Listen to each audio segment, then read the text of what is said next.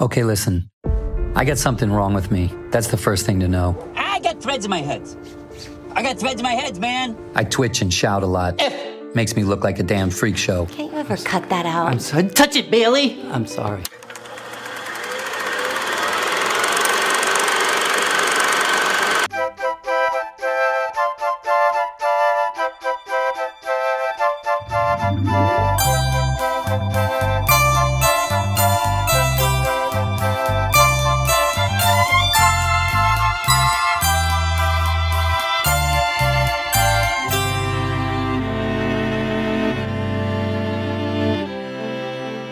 Hi, everyone. My name is David Dedrick, and this is the Fansplainers. I said it all wrong. I'm going to start again. Sure, that was terrible. Let me do it again. I'm signing right out. I'm not gonna stand for that. We require a degree of professionalism. Everybody, I couldn't apologize more for that opening. Go ahead, please try again. I'll try again. Okay, take two. All right, Dave, have fun with it. Just have fun with it. Loosen up, shake Can't it you out. see I'm smiling? All right, Isn't that ready? the sound Uh, of we fun? second roll sound. Okay, cue cue props. Got hair and makeup in here. That's just for me. Just- okay, and and go when you're ready. Hi, everyone. Welcome to the Fansplainers. My name is David Dedrick. I'm Ian Boothby, And Ian, today we'll get on our uh, fedoras and our trench coats. which was originally a lady's hat. A fedora? Yeah, a fedora was originally a woman's hat. Oh, it was fedora. Ah, That's there what- you go. nice, well played. And uh, we're, yes, we're going to uh, get sort of hard boiled today as we. Okay, we're gonna we're, we're gonna review Hard Boiled Ah, because that, that- does sound good. that is a Let's good- see that. that I is a like, fun I like movie. that movie quite a bit. That is a fun movie. Uh, what are we What are we actually going to be talking We're about? going to be talking about Motherless, Motherless Brooklyn, Oh, that's too bad. which is a. oh, really? You feel that way? A li- oh, well, there we go. That's a little bit of spoilers. Yeah, Yeah, there's some little spoilers tiny right bit. there. Yes, Well, before not we. as good as Hard Boiled. Let's say if we had the choice, I would go with Hard Boiled. Well, yes, of course. Yeah. It's a, that's a really fun movie. But uh, this is uh, Motherless, Motherless Brooklyn, which was written to say. Mm-hmm. written for the screen and directed by Edward Norton, famed odd actor. Seems like a strange, like a tempestuous character, someone who can either be the most easy, seem like the easiest going guy in the world, or like the biggest crackpot, hard to work with actor that's ever existed. Okay, and has he had a film where he has delivered to such a degree where Hollywood goes, "That's fine by us"?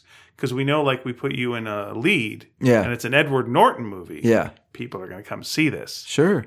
Where? What, has there ever been one of those? I don't know. I don't think so. I don't think it's so weird, either. like That's Fight the thing. Club. And I got nothing against the guy. The guy is uh, the guy's a fine actor. He delivers. He does a great job. Mm-hmm. Yeah. Uh, but it's always with like another bigger star. This is like a Richard Gere or you Yeah, know, you know yeah. Brad Pitt or what Sure, have you sure.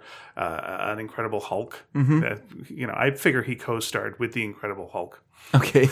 Yeah, he yeah, you're right. He's he's very good. He's a very good actor. Yeah. But he's not I don't think of him as a leading actor. Yeah, you're like what nowadays? Mm-hmm. Where do you put uh, a what do you put a, a, an Ed Norton? Yeah.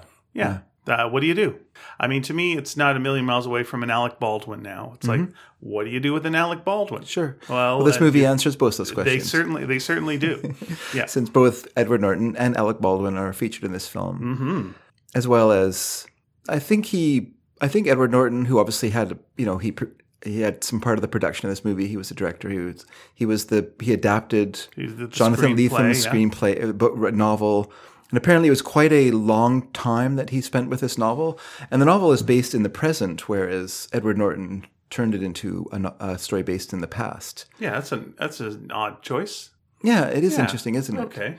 And I'm not too sure why. I think maybe this, and so uh, many of the elements in the sto- in the movie aren't in the book at all, including the Alec Baldwin character uh, as he's portray- portrayed in the film, which is basically a um, a sort of stand-in for Robert Moses, the famous um, New York urban planner. Yeah, here's here's uh, let's just start with like my biggest kind of uh, beef with this. Sure, it's one of these it's one of these movies that uh, I, f- I felt like oh if I knew more about this I'd probably get it, but it feels like there's so many winks throughout to like oh you know who this really is and you Okay. know when they refer to something and they go like I'm going to build this and like oh if I knew what that was that would have impact and it's like okay well how about this oh you know uh, it, it's all stuff that if you if you were informed about you know, who, historically who these characters were, Yeah. yeah, then it would be like, oh, this would really be landing for me, and I'd really be appreciating. Sure. It. Maybe if I was watching it on television, I would pause it. I Yeah. would then go to the internet and go, who is that guy? ah, now I see.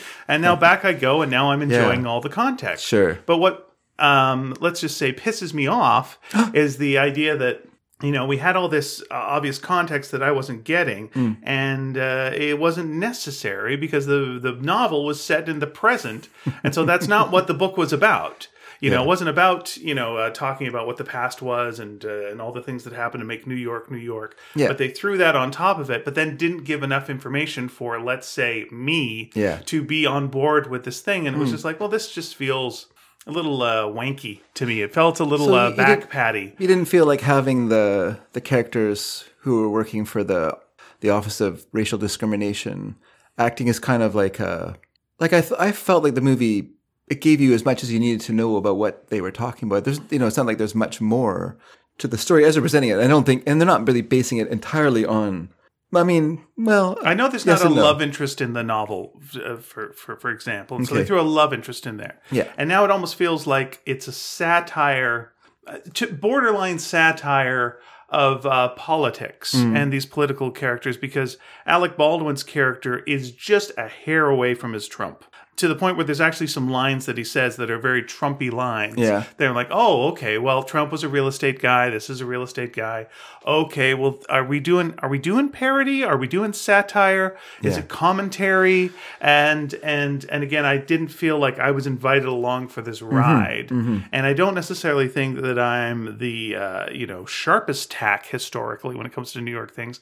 But if I'm not picking things up, then I'm doubting the majority of the. And I'm not saying I'm smarter than the rest of the people in the audience, but I think I'm at a level where if I'm not picking it up, probably they aren't either. So we're so all this stuff is just going. hmm it's going by, and it's people are talking, but you're not get what you're not getting it. And so why, why uh, you know, it, it, then the rest of the movie has to really pick up the slack for that. Yeah. I don't think it uh, it did. I think it relied too heavily on if you know what this is, then oh boy, you get it. Especially near the end when That's it's the possible. Mm. big final speechifying thing, and it's like, well, this is clearly if you know what's going on, the context. Aha. Uh, but uh, hmm Well, I don't know. I thought I thought they made his character fairly fairly clear. I don't, but p- I mean, part of I mean this. I mean, I've heard people call, call this film film noir and blah blah blah, but it's not film noir because what makes a film noir? a Film well, noir? film noir is more about doom.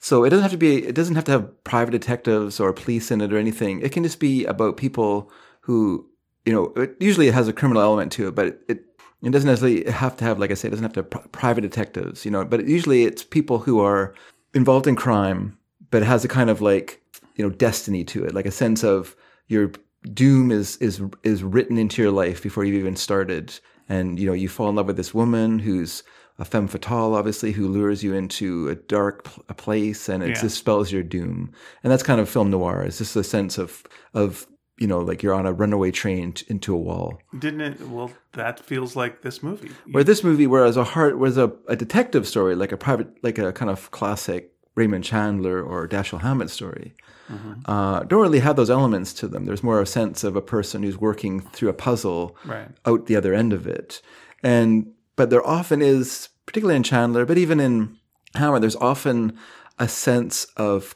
confusion that you, where as a reader and as a viewer, you should be having because you are as much at, at a loss as the main character.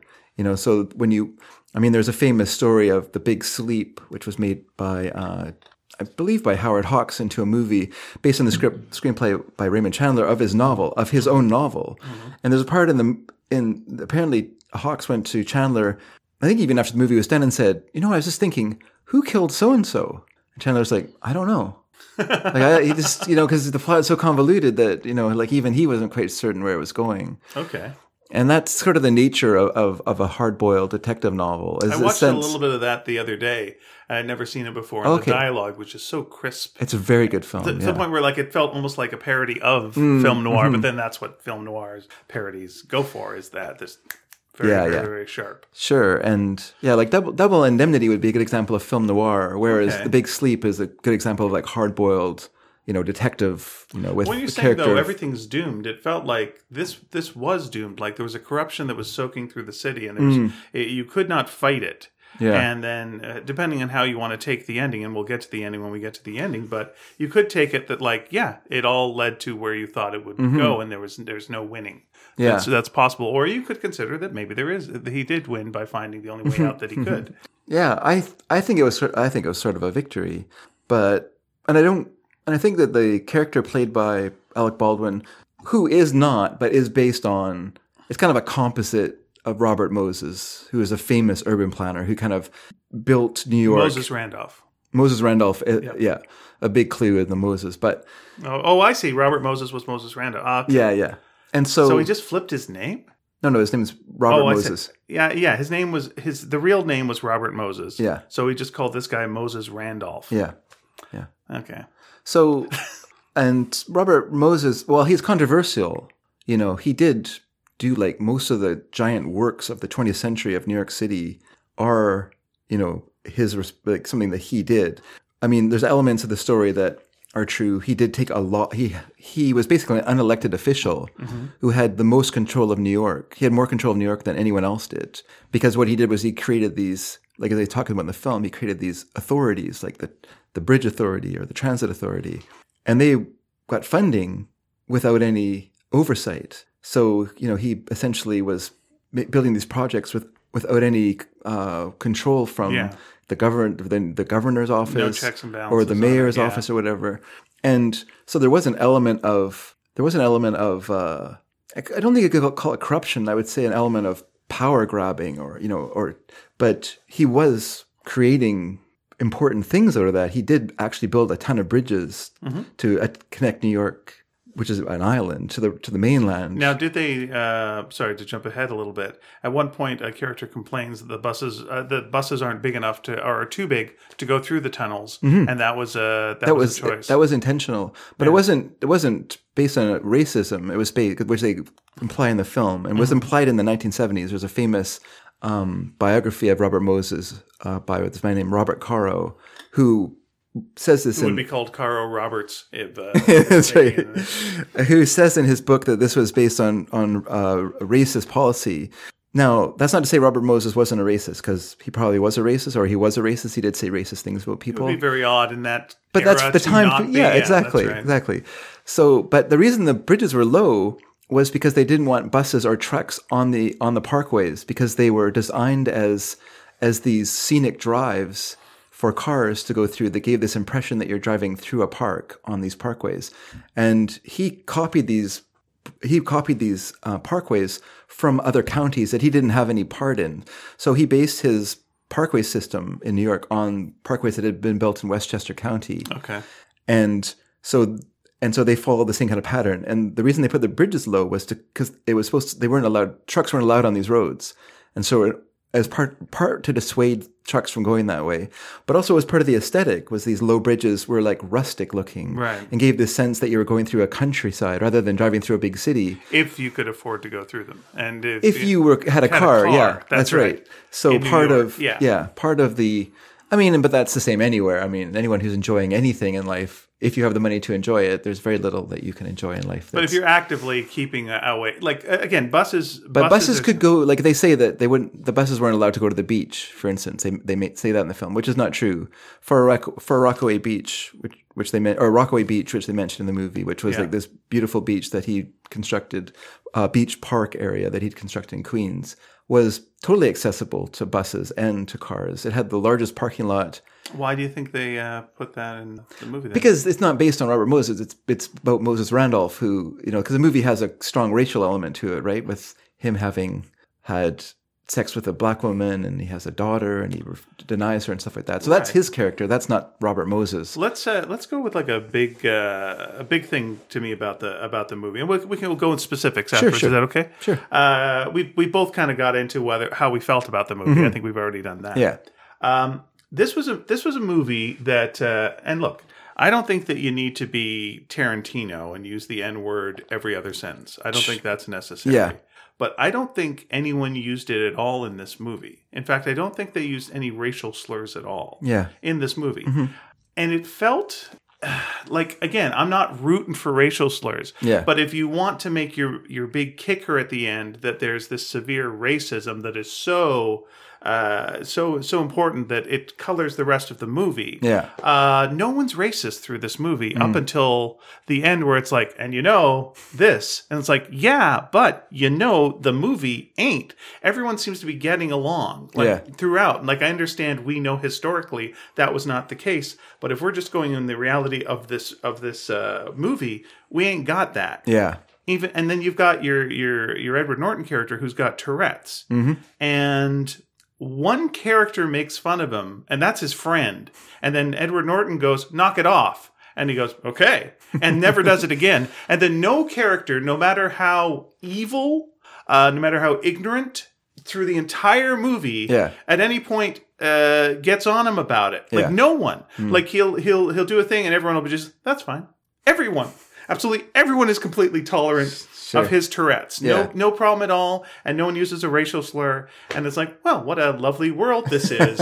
and then he keeps talking about like it's really rough. Yeah. Is it? Yeah. Because it really feels like all you've got to say at any point is, uh, "I have a thing," and Yeah. everyone's like, "Oh, well, we completely understand that. I'm sorry to be gotten in your way, and uh, please carry on." And uh, by the way, I'm going to try and kill you and beat you up, but by gosh, I will never make fun of you for for this obvious thing that anyone in any other movie would. Well, I feel like oh, it's kind of complicated. Let's let's start let's start from the beginning. How's that Sure, sound? Let me okay. just say before you're right. I enjoyed this movie obviously more than you, and I'll just say up front that I love uh, detective fiction. Like I love private detective books, and I really love private detective movies. One of my top ten films of all time is the Long Goodbye, the Alt Robert Altman film with Elliot Gould playing the the, Ra- the uh, Philip Marlowe character. And I really, and also a big fan of. I've of seen you dressed as Dashiell Hammett. You've seen me dre- dressed as Dashiell Hammett, an author I really admire as an author, not necessarily as a human person, but as an author, he was great. And I also love uh, Raymond Chandler books. I'm currently reading a Brett Halliday book right now, "Murder Is My Business," sir, with uh, with Mi- with uh, Mick- Michael Shane. I think that's the name of the. Wow, how do you write off stuff? Taxes. Get everything receipts. Yeah, so Oh, well, I found that book at Valley Village, but like a yeah, small uh, murder business loan. All right, who are you going to be murdering? Oh, that's a trick. You're Oh, I talk about talking about Michael. Shea- Well, he's the saying. Yes, he's saying Mm-hmm. Yes. that I'm a. He's a private detective, and people being murdered is what gives him.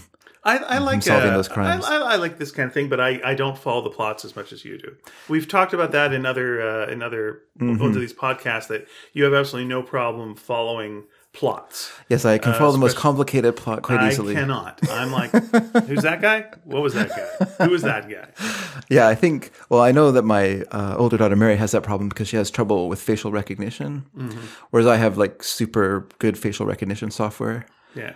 Every time she sees you, she goes, "I want to say, I want to say Steve." That's exactly right. exactly right.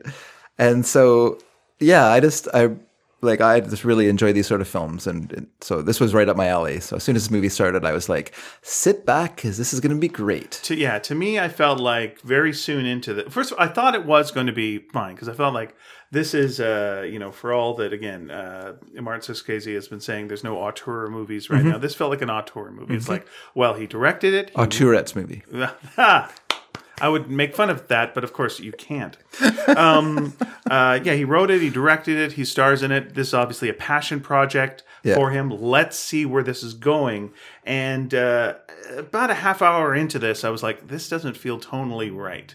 And then as it progressed, it was like, what's missing? And it just felt like this feels like you're uh, trying to be a thing, but you're not a thing, and you're not committing to the thing you want to be. Uh, so people aren't aren't as mean as they should be.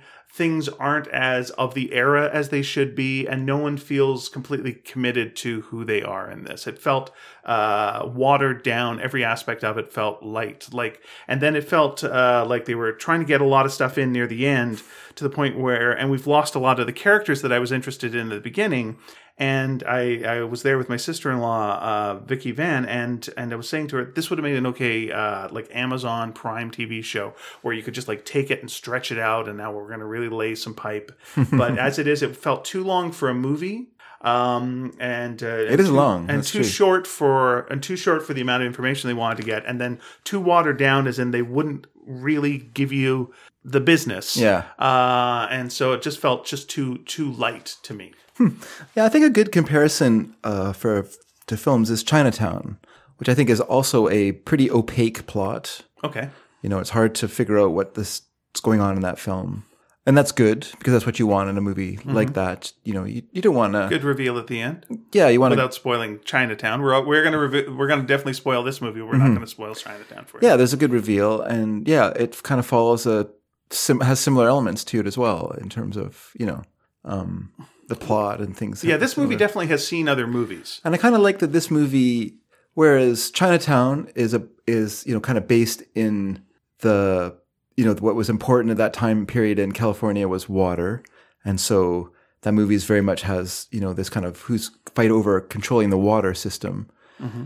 and this movie is about fighting over the control of the the po- you know the, who has the power you know over New York City, who And- has and who the, has the vision for New York City? and who has the vision for New York City. That's right.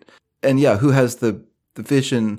Um, yeah, it was interesting. There's a article or something about Robert Moses I was reading a while while ago because I I- I'm quite quite interested in Robert Moses and the people who opposed him as well. I think it's a very interesting time period the opposes of Moses. because the lady who who opposes him, I can't remember the actress's name. Who Mm-hmm. Now I'm getting to singing in the rain. I'm trying to do a thing with that. Mm-hmm. I, I got it. Did you? yes, I did. just a little acknowledgement Oh, uh, would be nice. Moses Moses supposes. I feel like a guy with Tourette's that no one's noticing that they got Tourette's.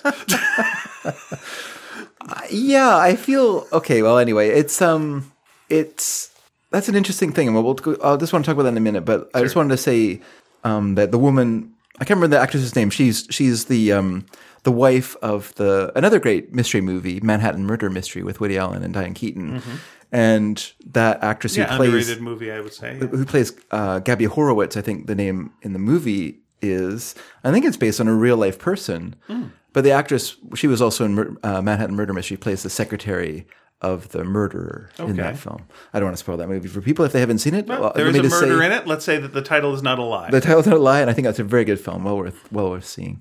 And yeah, so she's based on a on a real life person. So there are elements to the film that yes borrow from real life. And I can't remember where I was going with that. It's but it's okay. It's okay now. this is I've how I felt forgotten. about most of the movie. It's forgotten. All right, let's go to the very beginning of the film. First Yeah. of all, uh, it takes place in the 1950s. Yeah. uh, New York City, obviously. And uh, the first thing that we see is Ed uh, Ed Norton's uh, in a car with uh, uh, Ethan Slurpee, uh, actor Ethan Slurpee, which I really love his name. Yeah, Conan uh, or Coney is the name of the character. That's right, Gilbert Gilbert Yes, Tony. I've, I've liked that guy ever since he was on that. My name is Earl. yes, He's very good in that show. yeah, and, he's uh, got uh, he's got that kind of goofus quality, but also uh, seems dangerous. Could Mm-hmm. Yes. turn on a dime and That's be, right. just be very dangerous. Yeah, has that kind of John Goodman as well. Kind of. Right, and uh, and and I, and we also see Bruce Willis there. Bruce Willis is going to go to a meeting. Uh, is uh, kind of breaking things down for the guys. Here's the code words for you know when I got to get out of there. Here's what's going on. Ethan, uh, Sl- I was going to say Ethan. Sl- All right, let's say Coney. Coney, Coney. Uh, Coney is uh, saying uh, that you know why can't I be you know the main the main guy on this? You know why are you giving it to? I'm going to say Ed Norton because that's easy easier for me. You can say Lionel. Um, uh, and Who uh, they and who they call Freak Show? freak. They call him yeah. They call him freak show. I think maybe like twice No, they call him more than that. through the whole thing. Eh, okay, so um, so this is the first kind of thing where you're going like he's not getting a lot of respect from these guys, which of course then immediately evaporates and he gets respect for the whole thing. Uh, but uh, but we get a little proof of what he can do where uh, Bruce Willis's character says, "Hey, you know, last week when I threw my hat on a hook, what what happened then?" And he repeats it all, and he, Yeah. so he can remember everything. He's just got uh, something something wrong. They never say Tourette's because I don't think they had the word for it back then Probably not. but he's just got a bit of a disorder, Yeah. and so uh, kind of yeah, com- com- uh, Tourette's combined with a sort of OCD mm-hmm. is uh, is uh, issues. Yeah. so Bruce Willis is going to a to a meeting. Uh, they're they're uh, they're waiting for signals, and if uh, he says a certain thing, you rush in. If he says another thing, wait for him. Yeah. And at this point, I'm thinking that because I didn't know what the plot was. Me neither. Hmm. Uh, I thought they were gangsters. This seemed very gangstery. Okay. It seemed very mobbish. Yeah. And uh, here we go. But it turns out that they're uh, part of a detective agency.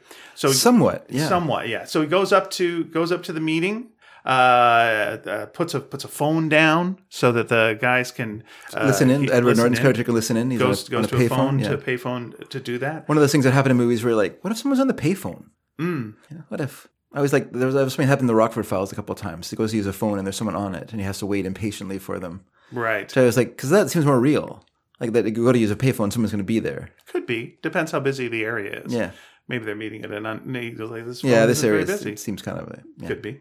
Um, maybe There's a lot of kids playing in the street. They're playing football in the street, but they're not going to use a payphone. those kids are there for atmosphere. Of course, Let I'm you just know- saying there. Let you know what the era is. yeah, Uh, so long story short, on on there, uh, he uh, uh, Edward Norton's character uh, hears uh, hears the the code word and goes, "Oh, things are things are going a little little south here." Uh, and uh, Bruce Willis is led down by by these goons. One of them is a giant. Uh, so we're s- we're setting that. That's like a nice Mm-hmm. one of them is Fisher Stevens. He's not a giant. right. Do we know it's Fisher Stevens at that point, or is he all kind of in a blur? We know uh, we, we just He was invisible in the. I mean, I recognize him.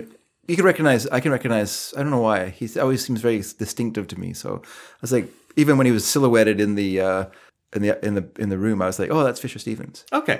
So fair enough. he just he has a distinctive profile. I think. Anyway, uh, Bruce Willis. By the way, Bruce Willis is very, very Bruce Willis. Yes. Bruce Willis is the Bruce Willis that you expect Bruce Willis to be Yeah. when he's in a movie and he's being Bruce Willis. Yeah.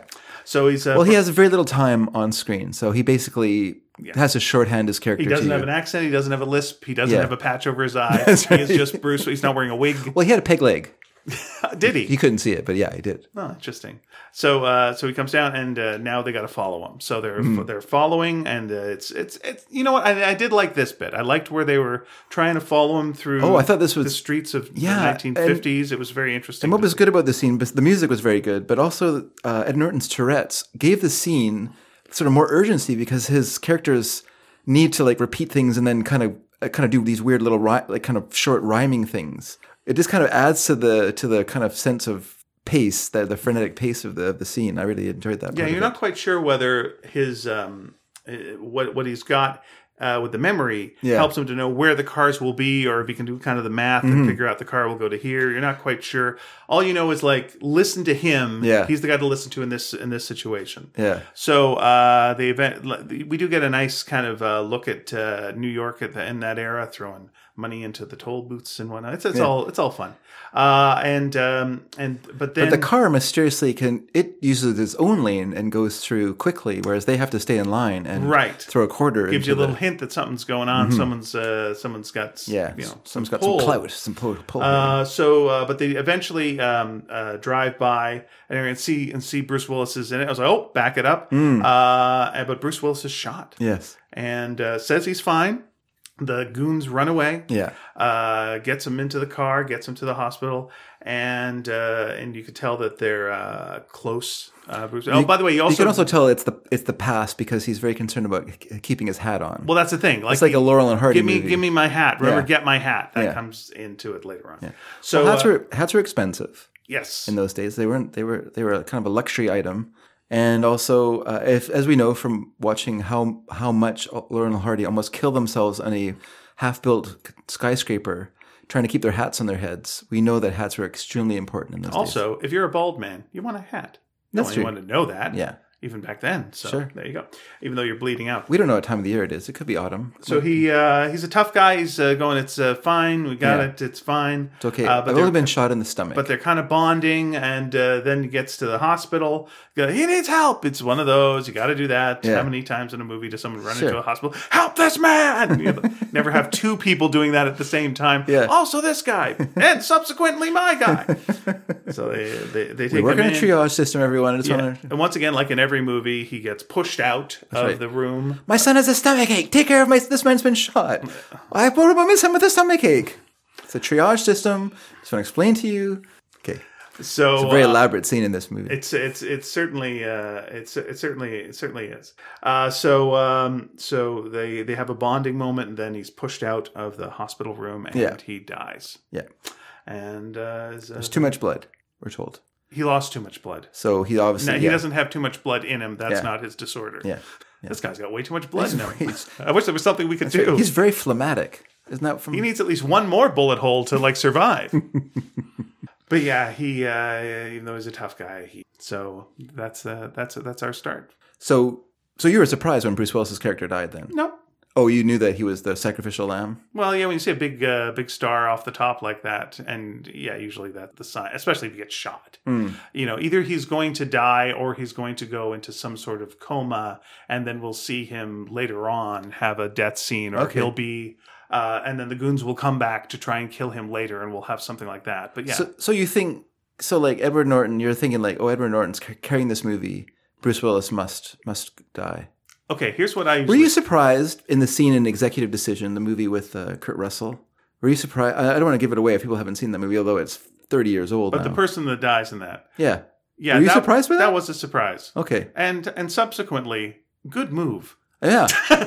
in that character. Sure, sure. That character is not aged Get rid of well. that, yeah, Yeah, get that's rid of right. that that's that's bad. Uh, I was surprised. I yeah, just, and, and Bruce Willis was Bruce Willis is fine. Bruce Willis Yeah. Mm. is a good is a good guy to have in this kind of movie. But he did look like you know when you see someone off the top in a movie, and uh, yeah, that person we could we can get rid of him. okay. You know Alec Baldwin's in the movie, so you know Alec Baldwin ain't going to be in this movie unless he gets a big speech. That's the only way you're going to get Alec Baldwin.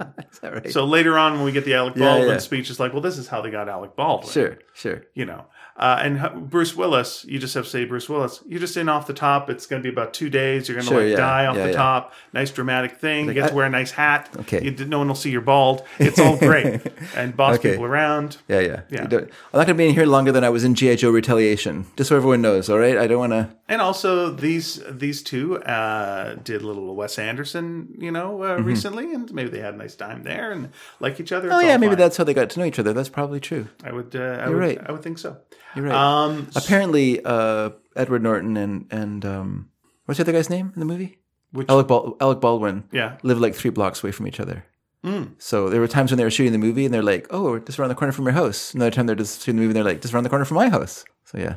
Yeah, you can get New actors Yorkers. to do things. These yeah. New Well, Yorkers. that's the thing. Actually, it's like these are all New York actors. Yeah. like everyone Bobby here- Cannavale and all these. Yeah, you're going to see all these people in various Law and Order episodes. You're going to see all these people in Woody Allen movies. Mm-hmm, They're all, or they all act in plays and stuff like that. So they're Yeah. all, Have they all done Woody Allen movies? I'm now trying to think. Bruce Willis probably hasn't, but I don't every- think Bruce Willis, Bruce Willis has everyone them, else, I think, basically has.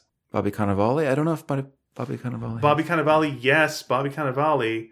Uh, yeah. He Oh, was yeah. in- yeah, That's right. with the her and the thing and the, Yeah. the- yeah, The, the one with uh, Kate uh, Blanchett. yes, Yeah. Which uh, of course, Very good we're all- movie. Yeah. Yeah, Blue Jasmine. Blue Jasmine. Yeah. Yes, that's where I first kind of got into Alec Baldwin's in that too. Alec Baldwin's in every Woody Allen movie, whether you see him or not. He's hanging around the edges. And of course, Edward Norton was in probably one of my favorite Woody Allen Everyone movies. says I love you. Everyone yeah. says I love you. And he's such a different character in that movie too. It was so weird when he was in uh, American History X. After that, I was like, I thought he was like going to be in a Whit Stillman movie after seeing him in Every- Everyone Says I Love You. I didn't see Primal Fear when it first came out, so Hmm. I missed that characterization. Another guy with a, a- another kind of disability uh, character movie. Well, he did the same thing. Remember that one he did with um, Paul Sands? It was filmed here in Canada, where it was like a theft of, at a museum, and uh, he played a disabled character in that film as well. Oh, okay. Edward Norton. Yeah, have you never seen that one? It's like a. and let's all say it's like, a heist movie. in American History X. I'd say uh, prejudice is a disability as well. okay, Yeah, but that's what I would say. I don't know if you disagree with me or not, but so 24, 24 hours. He's going to jail as a disability. that's a a day. disability. Sure. Okay. Sure. All right, let's move on with this movie. Move on with the movie. So uh, we get to see the office, and we get to see uh, the, the the whole setup. Uh, it's The a four detec- guys who work there. It's a detective agency. Yeah. but it's also uh, they have a car, service. Yeah. So it's kind of like a getting stuff done sort of place. that's right. like Sometimes just- they will we're rent just out trying the to car- yeah, get- drive yeah. people around or what have you. yeah. Um, We're going to say what kind of. uh, what's that? We're going to say what kind of a. That's okay. Don't worry. I, I, I don't know. I don't know what I was going to say. Okay. I'm sorry. I don't interrupted you listen and to I, this I show. feel bad. But uh, Leslie Mann shows up, and she's the widow of. Uh, Well, Bruce she doesn't Willis. show up. they doesn't- go. Uh, Edward Norton goes to goes to her with uh, Bruce Willis's hat and his wallet and some other things. Ah. You are correct. And she is at best callous, Mm-hmm. at worst unfeeling. Yeah. She's- and she's playing it up. She is that kind of character Yeah. that you would see in this kind of movie. yeah. Yeah. She is the. Uh, and she uh, she leaves uh, uh, Tony, who is the uh, Bobby uh, Cannavale Yes. character you, you spoke about earlier, in charge of in charge of things. yeah. Um, Although I forget the clearly- name of the other guy, but the other guy does a lot of TV work and is always a good actor. Yes, he's very good in this film. Yeah, and I don't know his name either. At first, I thought he was um, that Mike Birbiglia. That's what I thought he was at first, and I was like, oh no, it's not him. So I don't- Though if they did do a movie about Mike Birbiglia, he should play Mike Birbiglia if Mike Birbiglia Okay. doesn't have the time. yeah, let's say Mike Birbiglia a few more times. It's such a fun name to say. I, I- I like Mike Birbiglia quite a bit, actually. He was really good. Mike Birbiglia was good in Orange Is the New Black. Yeah.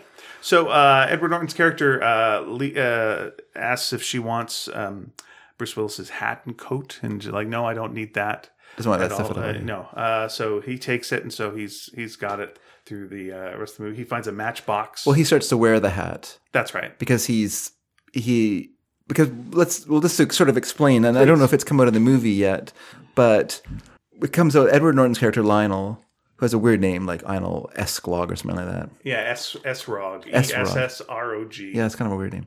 He he was uh, raised It's in a, almost gross spelled backwards. yeah Okay. for I'm no now reason. I'm now expecting that there's someone named Everyone Gross Lionel that's, a historical character that we don't know that is this a parody of. not always a parody. It can just be a composite. So then, um, so yes, his mom died when he was six. So he went into an orphanage where he was there in, into his teens. And most of the other people in this office were in the same situation, grew up in this orphanage. Right.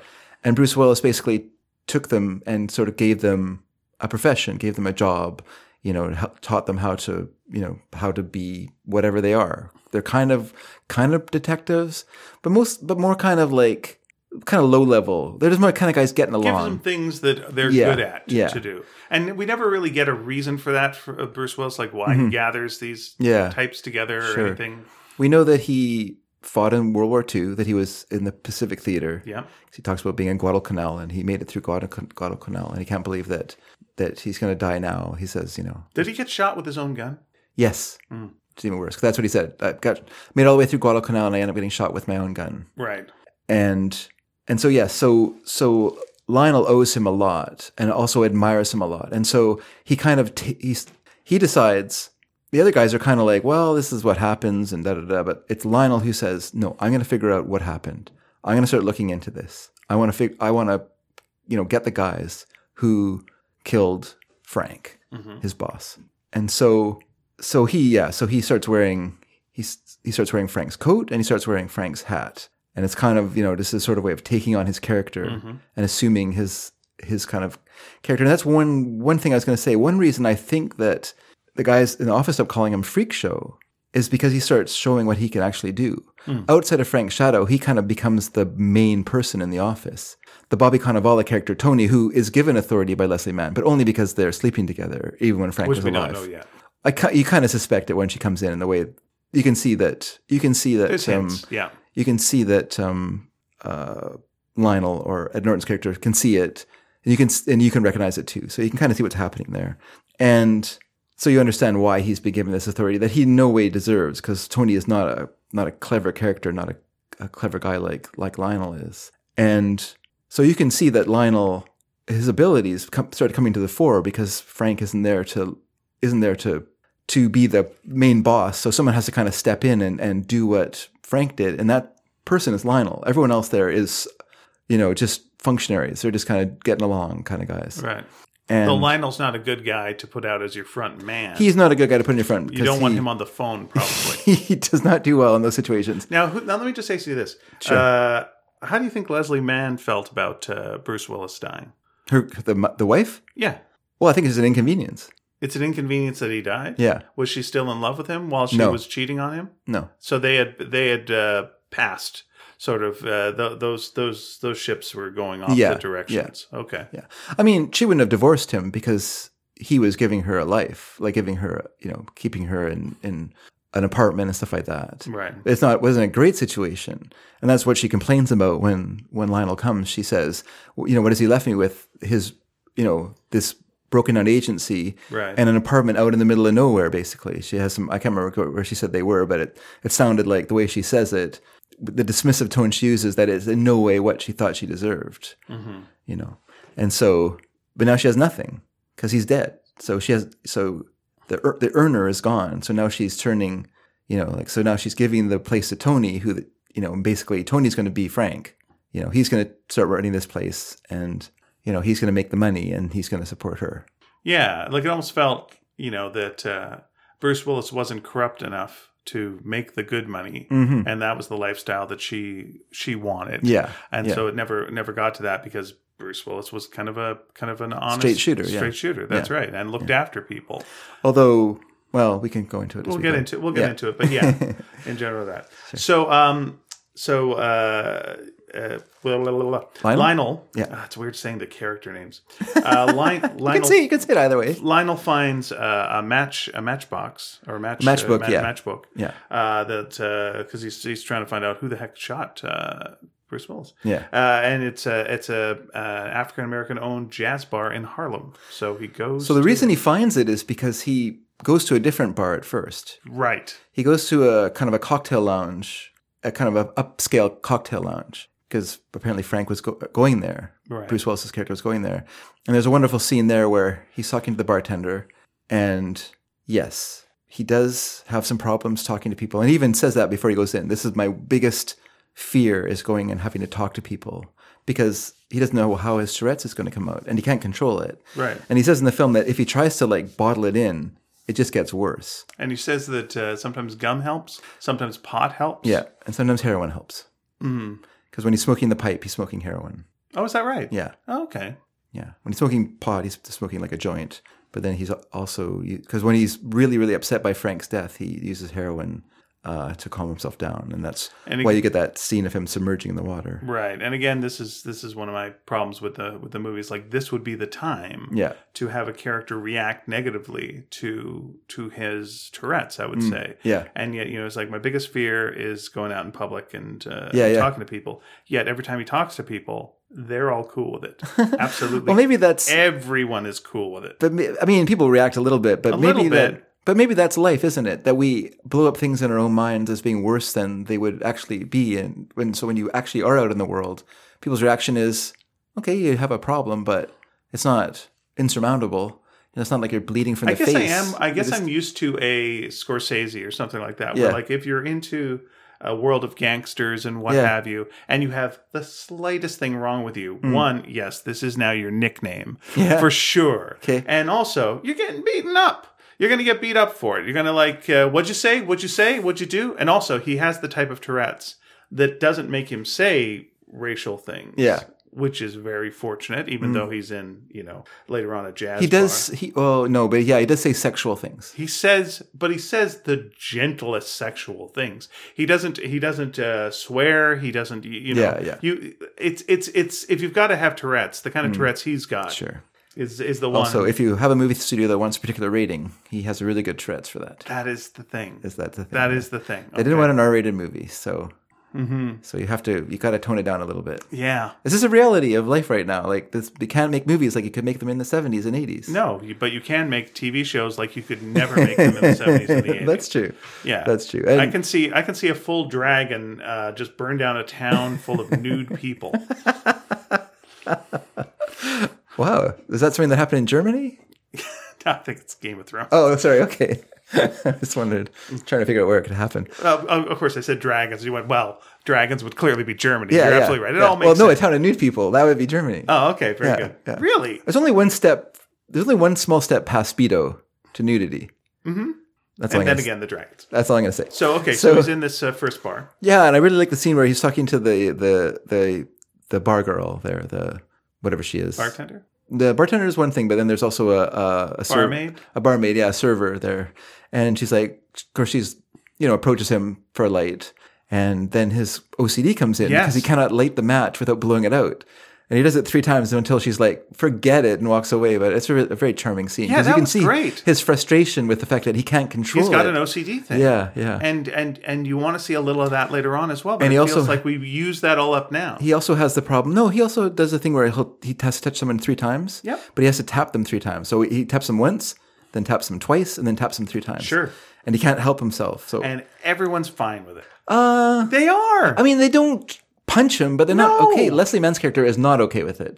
she doesn't like it, but she doesn't make a fuss. She does. She says, to, I says, she says, I hate when you do that. Yes. Yeah. That's fine. I mean, that's the what do, what do you want him to what do you want her to do? Throw him out a window? Act like people in movies do. Like, Oh, it if he's seems- Mm-hmm. if he's just ta- tapping strange ladies, you know, uh, everyone's everyone's like, oh well, yep, they're yep, okay. I mean, they look at it like that's a little odd, Yeah. but no one no one at any point has any real issues with anything that he does. Well, they do, but they don't. Do they? yeah, but they don't make a big fuss about it. I mean, it's just it's not done in a big broad way. It's just such a strange thing in a movie, especially a movie that's set in the 50s. You Yeah. feel like the tolerance level would be way lower. I don't know about that, but I think the politeness level would be way higher, so people would have been more more polite to each other. Okay.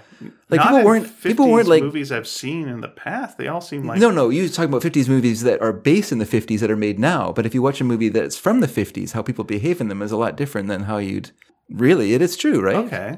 So you think this is think what he's going for here is a style of movie that would have been made in the 50s Yeah, about I think that's the why he- present in the 50s. It's Yeah. not a movie made now that's set in the 50s That's where judging we know the the, 50s. context That's and we're right. seeing. That's right. So it's just that gentle kind of thing throughout. Okay. Yeah, it's not that's judging a, the That's a 50s. possible that's Yeah. well, it's the way the 50s presented itself. Well, yeah. I mean, we're seeing a movie where people's politeness Uh, is Which was not true. is hiding a different kind of a world, like a different. You know what I mean? So, But you never see that world. That's the problem. It's but like Hmm. you, you do. You just see the outcome of it, right? I mean, that's what Laura Laura Rose's character is. She's the outcome of of a sort of a secret world that doesn't acknowledge itself. Yeah. Yeah. and that's that's the 50s like the 50s was a time where people attempted to create like this sort of ideal world because they'd come back from a world that was not ideal Mm-hmm.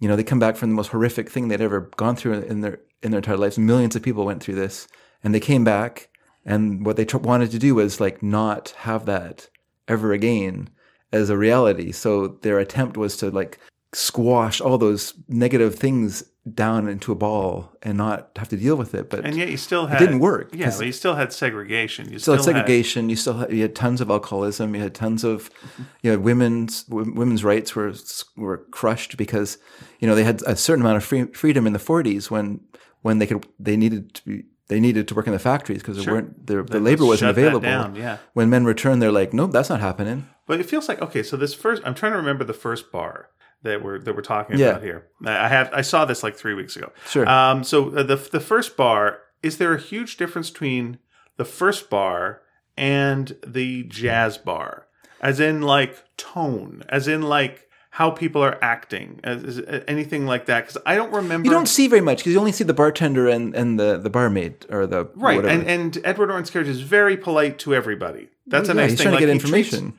Right, I know, but he's also he just seems like Yeah, he's a he's a polite nice fella. guy, yeah. Like you, you never get any hint of like he's at all racist or there's any condescension or he's got issues with women or, Yeah, yeah. or anything. Like he's he's basically pretty ideal, and you could go like Sure. a guy who has dealt with intolerance all his life Yeah. might be you know uh, might be a little more sensitive to that. But it felt like.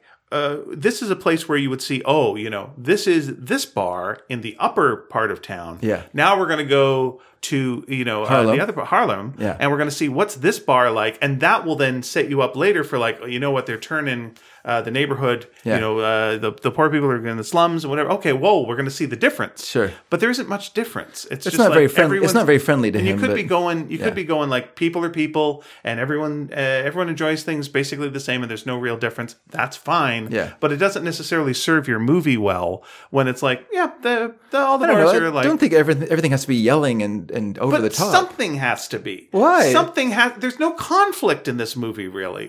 Well, There's there no, is there there is a conflict. What, What is it? do you mean? What what is the conflict? The conflict is well, it's not the, the conflict is the mystery, I guess. The mystery is trying to solve. Who, Yeah, there's a mystery. why, yeah. who killed Frank and why? right. And I, I have to figure this out. you Right. know?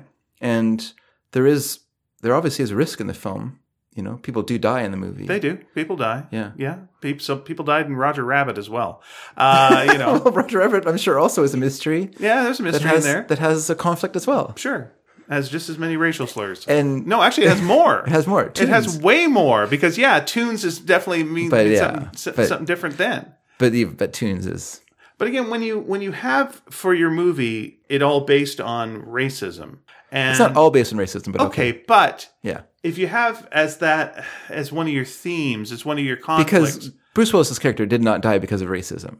well, there was a cover up of something that led to this, led to that, led to another. But the thing. cover up isn't about So if we racism. go- the but cover if the cover up is a is a about property development. Mhm. That's that's the real motivation, right property and that's- development is going to lead into slums, and who's going to end up And in the that's separate slums. from and that's separate from Alec Baldwin's character. Alec Baldwin's character Yeah. is is also removed from all that stuff too.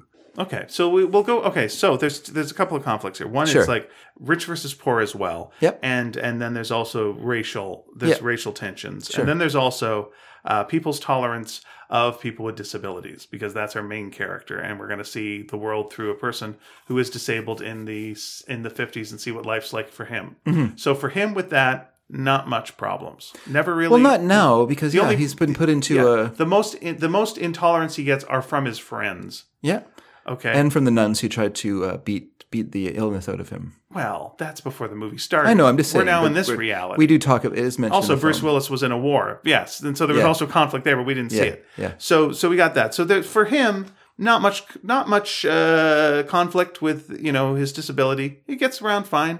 Um, has to make uh, some comments of like, "I got a problem." It's like, okay, but uh, everyone's I have cool. a condition. Yeah. Uh, I've got a condition. Uh, the racial elements. No one really seems to be overtly racist. No racial slurs. Um, you don't really see any uh, water fountains. You don't Yeah. really see a lot of back well, of they the didn't bus, have those in front New of York. the. They didn't have that in New York. Fair so enough. Okay, but something. That didn't exist there. anything. So, Someone giving because the racism was was like a passive aggressive a, great. racism. Not say that. Someone say that.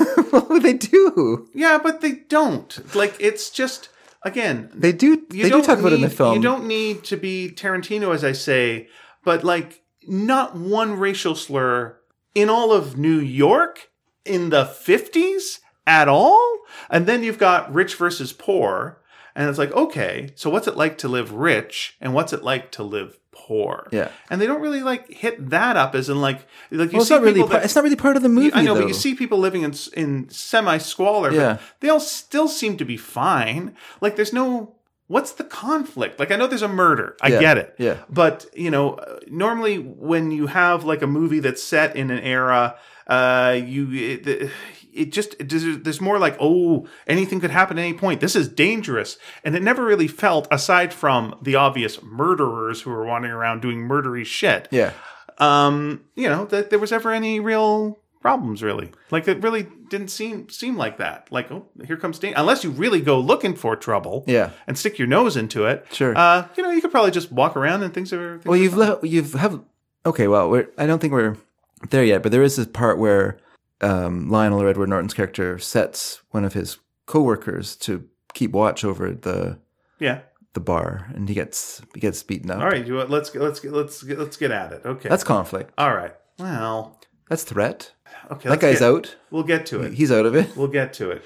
All right. So I'm going off of uh, I'm I'm going off of uh, Wikipedia because, as we've said before, we're both over fifty, and our memories aren't great. um, so uh, uh, Lionel uh, realizes that uh, Frank's uh, findings involve a woman named Laura Rose, Yeah. and uh, she works for uh, Gabby Horitz. and Horowitz, she's- yeah. uh, Horowitz, and uh, who's a the big thing is fighting gentrification. That's the big cause. Sure, The yeah. big the big uh, cause. So Not, uh, not just gentrification, because that's not what they're fighting. well, you tell Wikipedia they're this. fighting expressways and all That's kinds right. of. That's right. Uh, neighborhoods are being poor. Neighborhoods are being bought out. They're being uh, knocked down. Sure. Uh, forcing out residents. yeah. And so um, Ed- Edward Norton's character goes to a city council meeting, and we have a big, a big setup there where, uh, like, who's this character? Like, they, they, they, they. Uh, before we see Alec Baldwin, We've already seen him. Have we seen Alec Baldwin? Like Yeah. uh, we don't see his face like for a long. There's a lot of like just his body, just him saying things, just uh No, no, we saw him come into the office of the but we have mayor. not seen. But they do a, a thing where they hide his face for a long period of time. Oh, okay. No, they do. They Okay. hide his face for a very long period of time, and then when we finally are at this meeting, you get to see the face, and like, ah, it's Alec Baldwin. But you saw him talking to the mayor, though. they did a hiding the face thing for forever, right? No, they didn't. Didn't they? No, because remember he goes into the office of the mayor to demand that he get the. Oh, I wish I had the video right here just to watch this. but they did a lot of, of stuff where it was just like they were they were being cutesy putesy with like you know who's this guy who's I think they this guy, were more like guy? who's this guy, but they did show him like he comes in and he's watching Okay. the he's watching because they before they go to the city. uh they have like a scene where the mayor is being introduced. Okay. And then he's giving out like um those little rolls of paper right. indicating the positions for people. and then the one guy won't won't shake his hand, but we don't see his face. We don't see his face, and then he he walks off like, well, who's this guy who like blew him up? Wouldn't wouldn't shake his hand. yeah, yeah. Uh, and he walks off. We don't see his face at that point. Yeah, I- we, 'cause we saw him standing watching the cer- the ceremony. but we And he don't walks see up his and sees- face, right? I'm pretty sure we don't. Oh, oh, whatever. No, it's not whatever. I th- I'm pretty sure. Okay, that's like fine. it's it's it's it's I weird don't that wanna they argue wouldn't with show you. his face like in subsequent scenes, and I missed one scene where they saw his face, and then the the rest of the scenes like he's just not. Uh, they're they're playing it coy. No, That'd be very odd. because so in that sequence he's. Do you remember a montage of him where you don't see his face and it's all body shots of him? No. Okay. Then, Because, see, in then this I'm just sequence- fantasizing about a very long series of Alec Baldwin body shots. okay.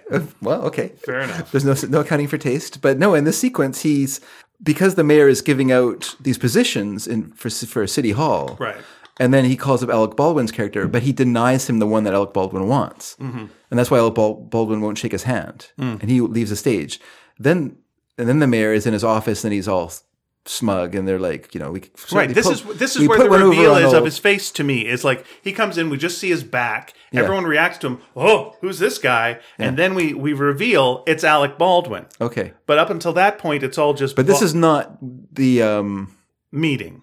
yeah, this is not the It's meeting. not the outside. It's Yeah, not the outside yeah. meeting. That's right. Yeah. But they do a lot of cutesy bootsy before you do the big reveal of Alec Baldwin. like, oh, it's Alec Baldwin. That's good. All right. You know, we did see his name on the poster. It's he's Yeah. in the thing.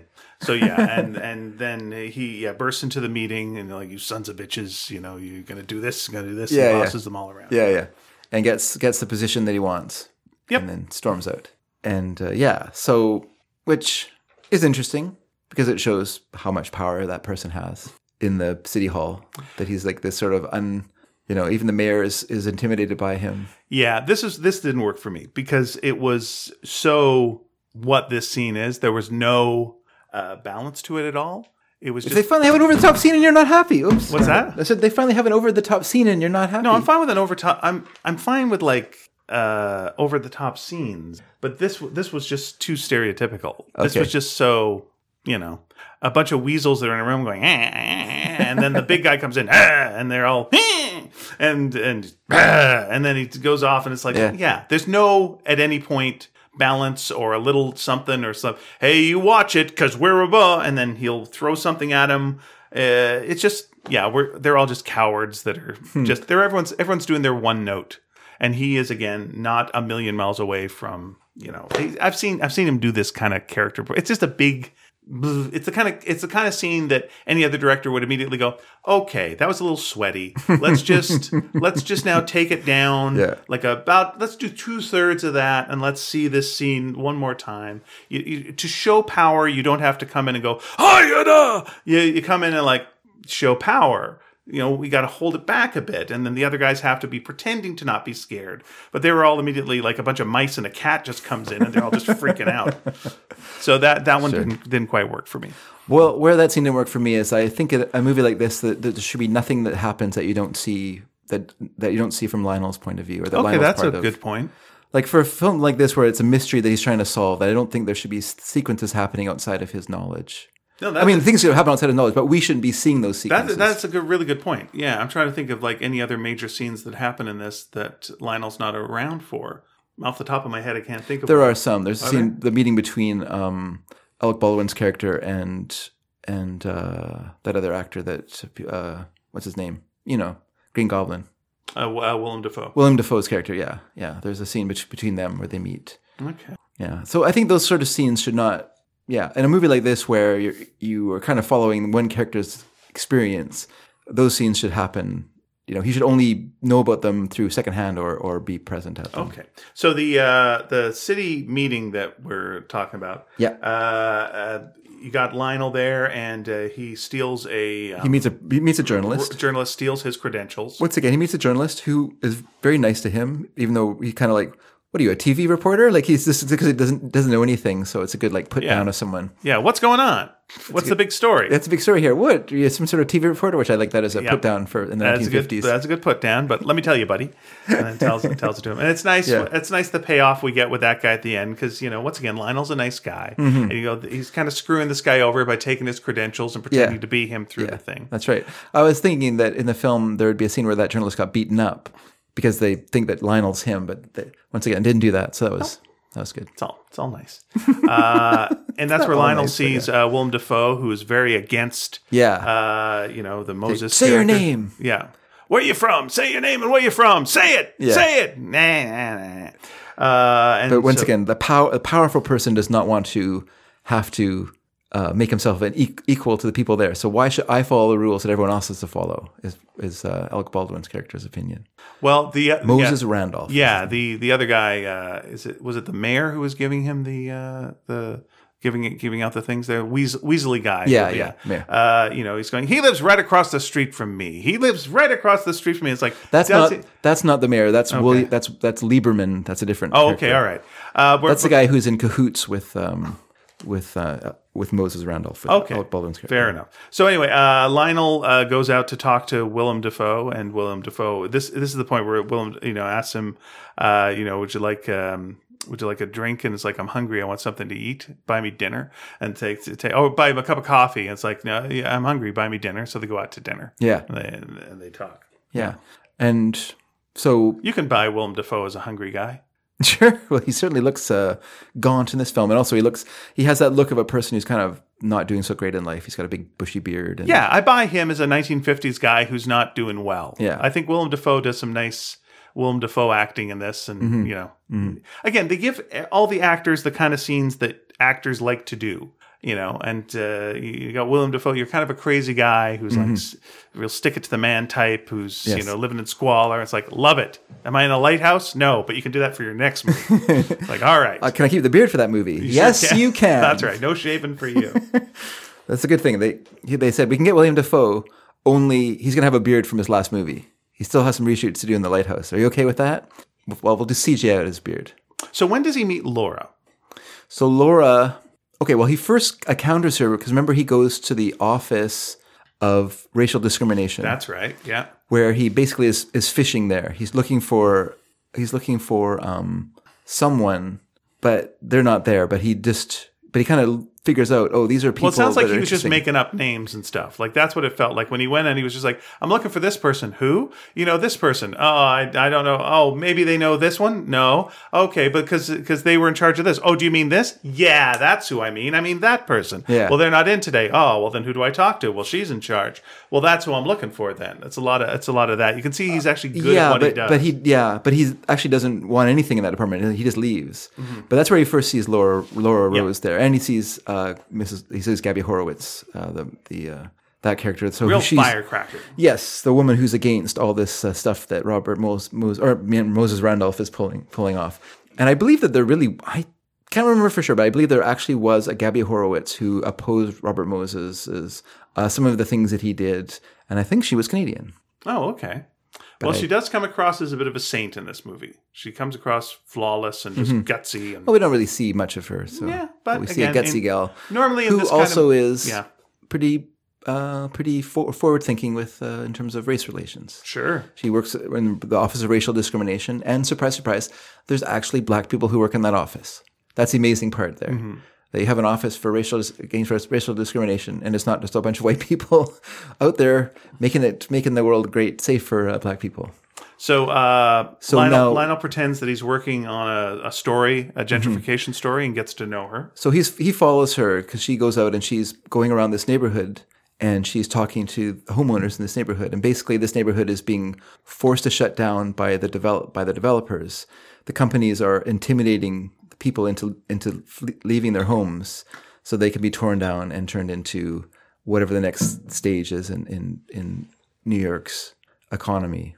And this is not unusual. And as someone who lives in Vancouver, I cannot relate to this at all. Yeah, exactly right. Buildings are sacred here; nothing will ever change. That's right. There's no you can't drive anywhere and see uh, huge swaths of neighborhoods where they have the signs up. You know, that this is being parceled up into uh, t- condo development. You would never see that here ever. Since we started doing our original podcast, Sneaky Dragon, I've moved twice. yep. For for various you know reasons that, that aren't no one's no one's making no one's making slums and whatnot, but Well, they didn't make s- Uh, No, I, I understand. Yeah. Yes, I understand. That was not the that was not the the thing.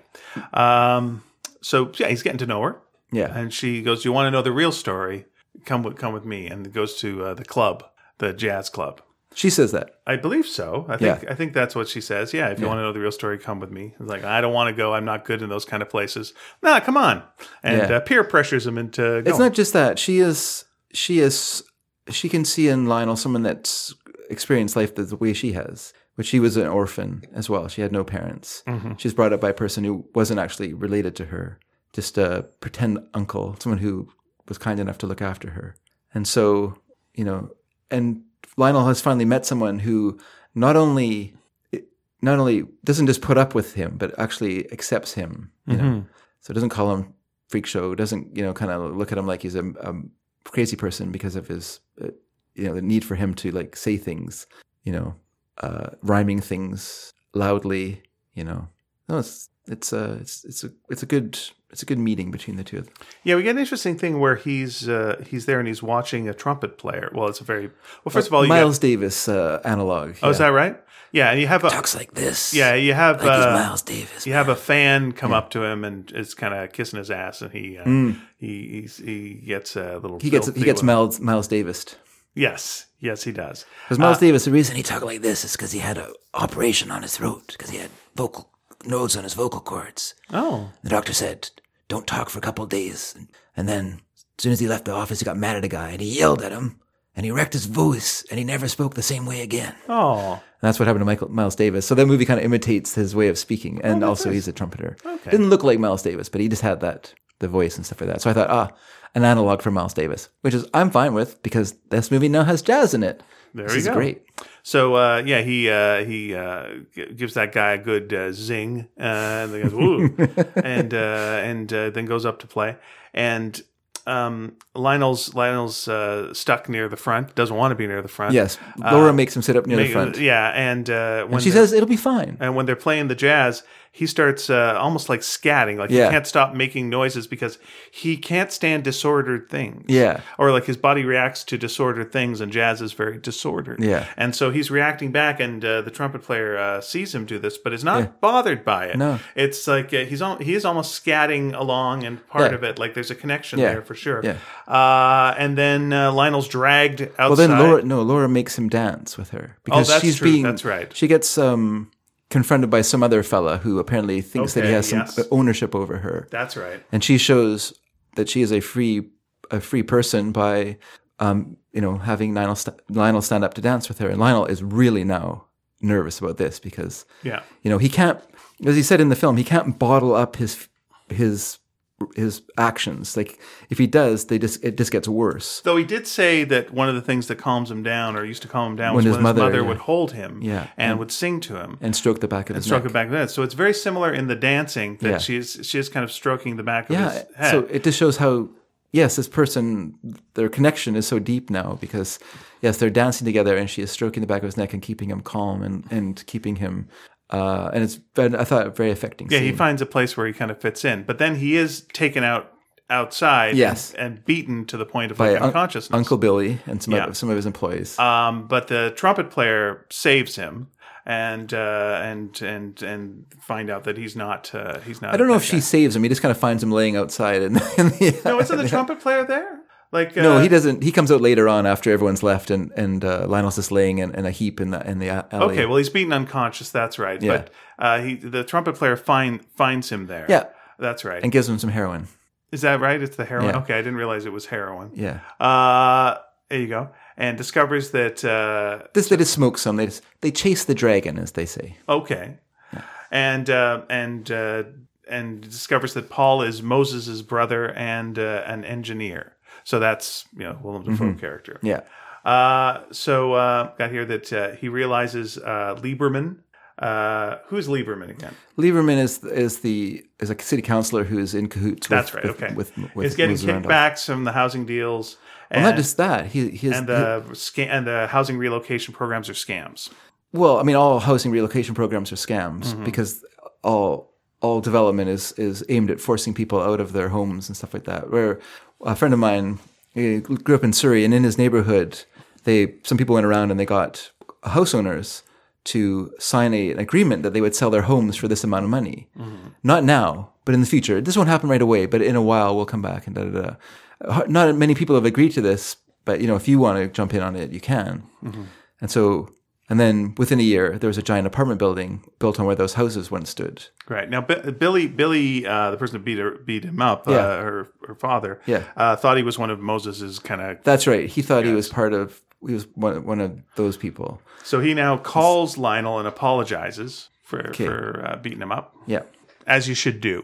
That's the right thing to do. Has Lionel gone to the uh, office yet and looked at the paperwork on? This is an excellent question. I'm sorry, I can't. Oh, let's just say that this happens at some point in the film where Lionel goes once again pretends to be the journalist, and this is where the reason I thought the journalist was going to get beaten up. Right. pretends to be the journalist and signs out uh, paperwork from the office because it turns out that you just can't go to to city hall and sign out paperwork. Nope. You have to be you have to have some sort of accreditation to do that, and this is a way of keeping you know riffraff from discovering what's going on in city hall. And so and so Mm-hmm. By uh, riffraff, the common people. I mean Lionel and you know, Yeah. other people like him. yeah. And so People who have a stake in things. yeah. So Lionel uh, looks at this paperwork for the two companies who are developing this area, and I can't remember their names now. I'm sorry, but and he discovers that Lieberman is on is listed on, in both of them as a co-owner of the company on both of these different companies. So he is not just getting kickbacks; he is majorly invested into these companies that are going to make Santa make millions of dollars from these developments, which is pretty corrupt, by the way, everyone. Now you mentioned earlier, and I, I'm not sure if we've missed this scene where, yeah, the fellow in the office is doing uh, stakeout, and then, as you said, got beat up. Yeah, this was after after um after Lionel goes to the club in Harlem Yeah. and has his single whiskey there, even though he's told that it's too early and they're not very friendly to him because he's a white guy in a in a black place, and so there's a little bit of like you know you're not us, Yeah. Else you don't want to be trusted. yeah, and so but he figures there's something going on there, and so he he has his buddy uh, in the office. I can't remember that character's name. He has him Uh, Danny. Danny. Yeah. He has Danny go and and look and kind of sit there overnight and see what's happening. Take some pictures because he wants to get some pictures of Laura Rose. And so Which he does. which he does, but but before that he gets the crap beaten out of him by s- by a really big guy. He says And they take the uh, they take the film, but they didn't take the film that he shot earlier. They take the camera. They take the camera, which has film in it, but they did Yeah. not. He did not. He had taken taken some earlier shots. That's right. So he has a roll of undeveloped film, But one thing I liked, uh, which Lionel also has because Lionel also took some pictures. That's right. Well, one thing I like though is he does this thing that I always like in, in a movie where uh, it's like, well, we got to keep going, we got to do this. And it's like, no, I'm not. I'm out. Yeah, yeah, I like guys that go like, I'm out. yeah. I'm done. Yeah, I gotta have a wife and kids. I yeah. got, I got, I got a life, and I, this isn't. I don't have a horse in this race, and I'm going to, yeah, I, I you know, I, I still, you know, he's still his friend. Sure, he's still sure. working for the Oh, company. yeah, yeah. But I, he's not going to be risking his life over this. Well, And this that's, is some- and, and and I like that Lionel is like, oh, of course, yeah, yeah, that makes sense. No, sure, yeah. I'm not gonna put you. At he doesn't uh, pressure him or anything, or like, "Hey, you gotta do it. You Mm-hmm. gotta do it for Bruce Willis. Come on, we're doing it all for no. Yeah. it's all fine.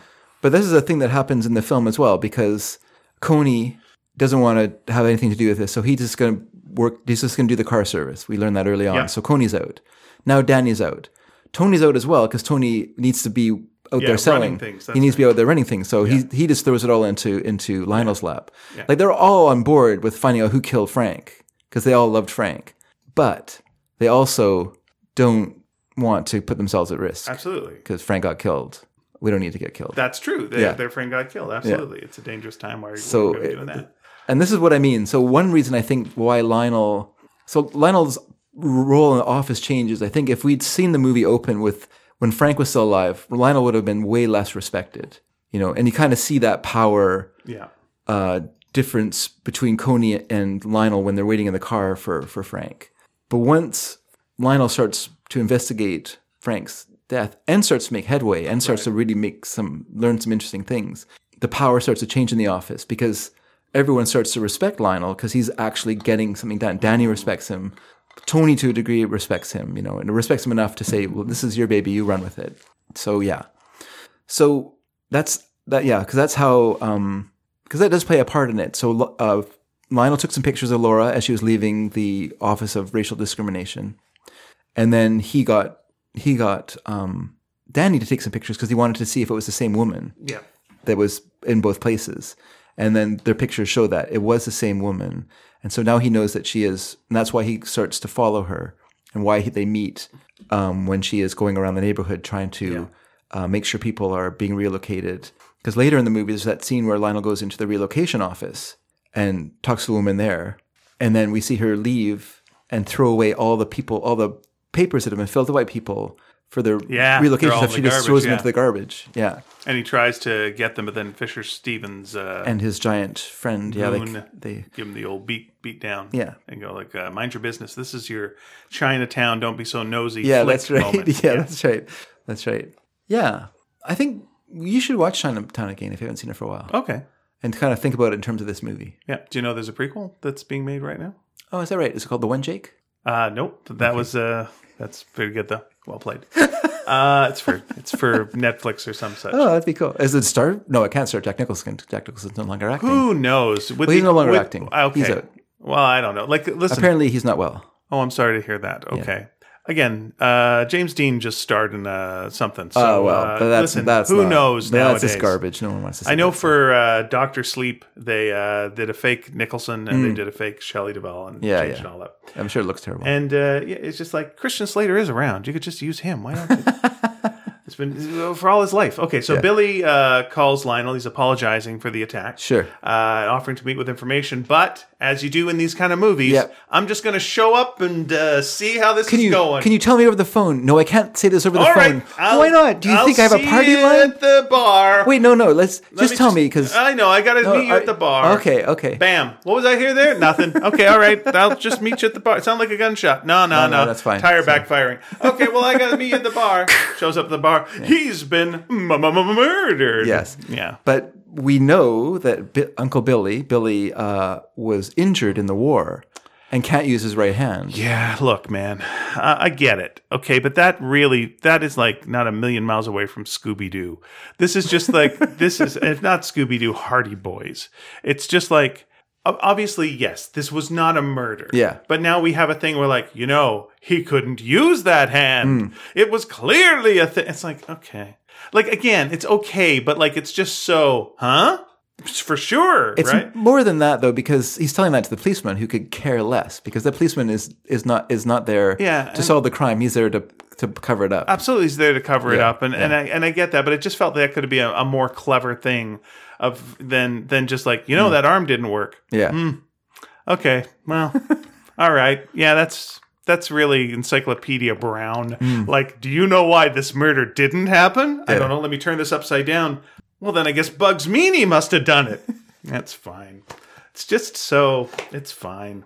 So uh so Laura is uh is just is broken up about this Yes. Mm-hmm. and he stays the night with her. It's a very sweet uh scene. Uh he admits who he really is Yes. to to her. Apologizes for lying to her. right, tells her that uh, she's in danger.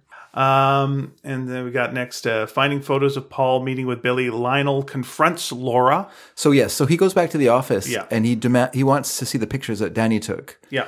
And Danny's like, "Well, I gave I gave you all the relevant ones." And no, no, I want all of them. Yeah, that's right. And so then he Find looks out that the uncle he looks through Paul- them and he finds that Paul Moses Randolph's brother Yeah.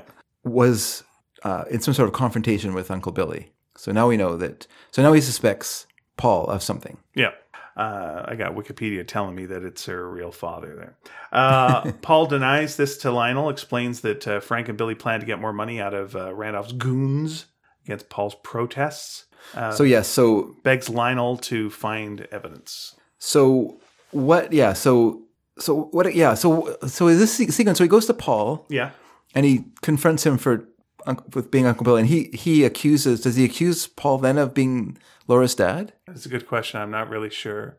Like I'm just wondering because then Yeah.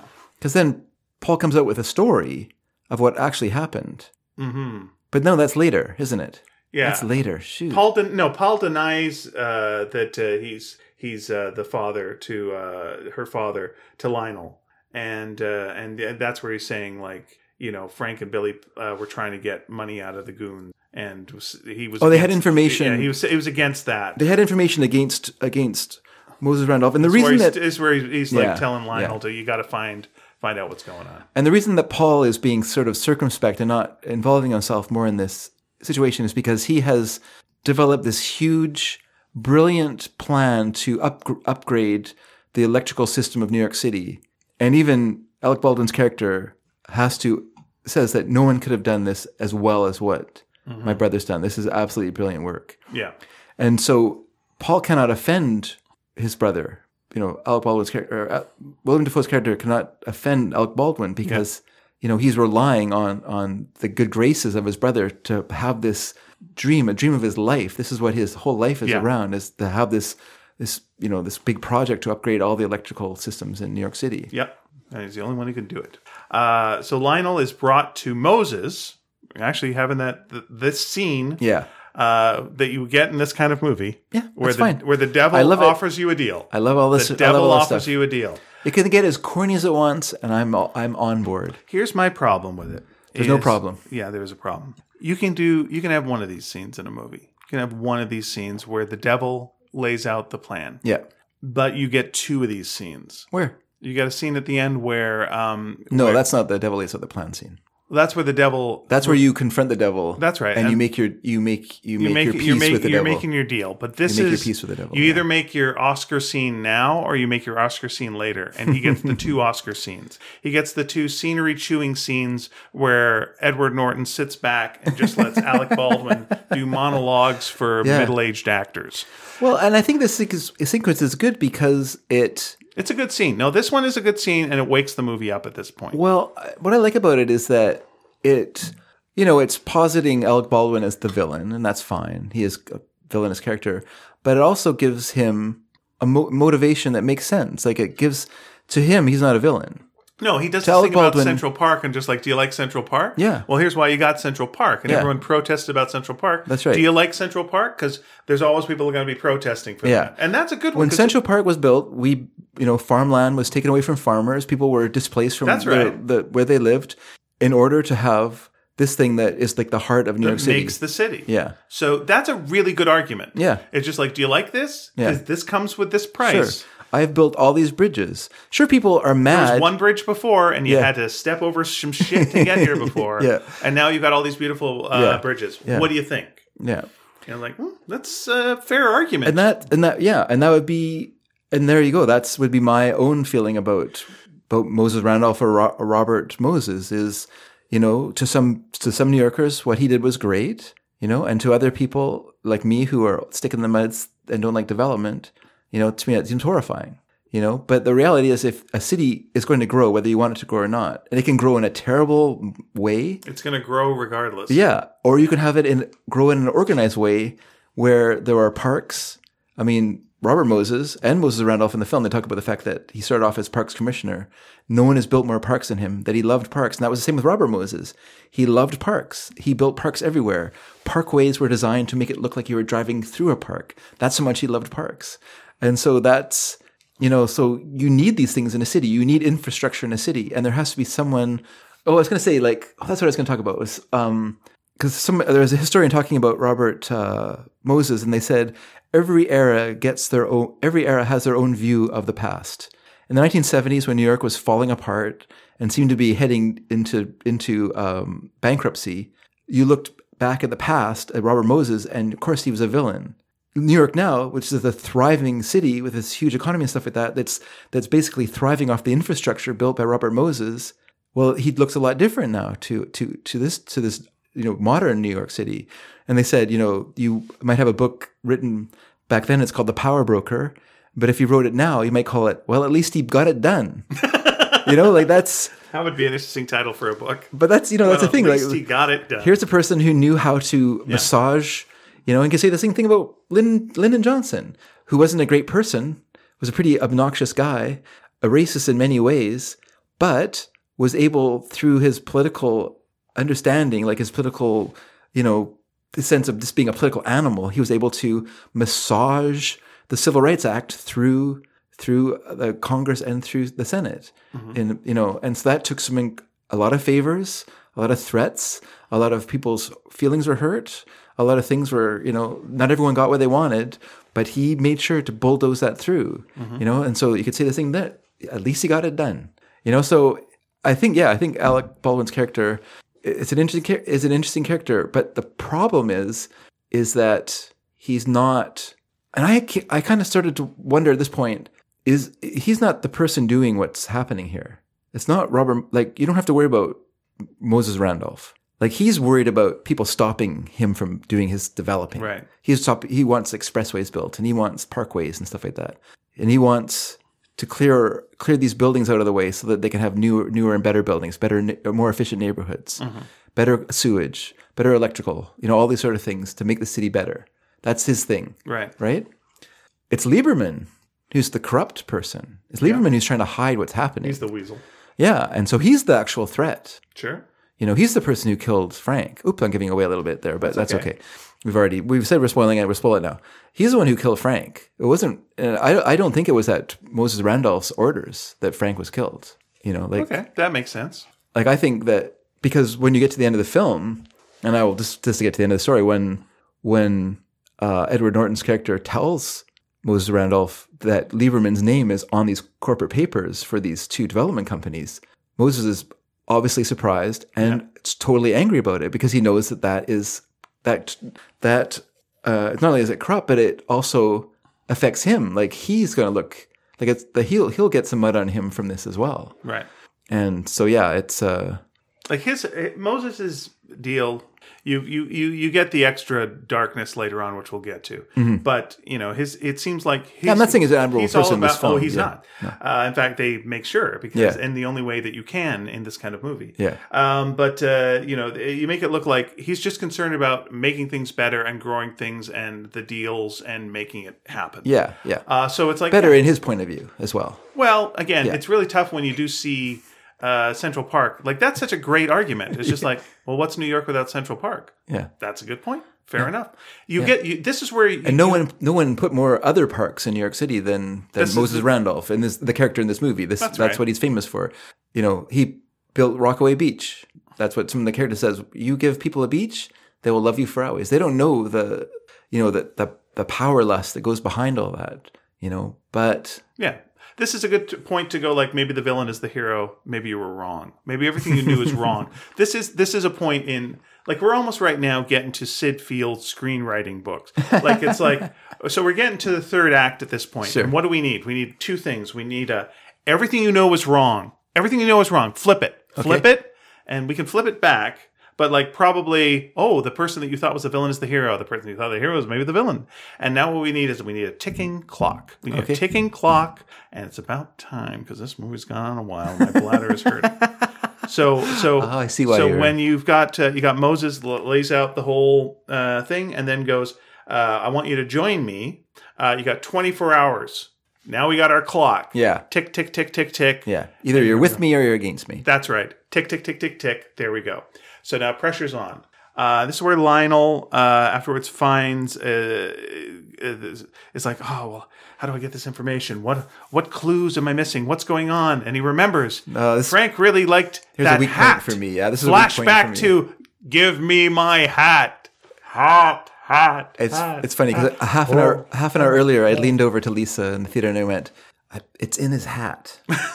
just because there was just so much made of the hat, but it doesn't. Once again, I it's fine. yeah. I don't. It doesn't bother me. No, you like a good hat movie. You like that I like Hat a hat, Squad I like movie. a hat. You that- like well, a- Hat Squad movie wasn't that great, but I do like uh, like a good day. You like the Cat in the Hat movie once again. well, another Lidsville is quality one of my movie. favorite shows. Oh, uh, such a creepy, creepy thing. so inside Frank's hat is hat, great too. he finds a key to uh, Pennsylvania Pennsylvania uh, station storage locker. Yep. And inside there, there are two things. There's a property deed and there's a birth certificate. Yes. And it's Laura's birth certificate, and it shows that Moses is her father. Moses Randolph is her father, and the deed is uh, for Lionel. Yeah. a gift from Frank. It says, "This is for you, Lionel," which is interesting because it shows that Frank knew that Lionel would find this these papers. Yeah. So he put that in there for him to find.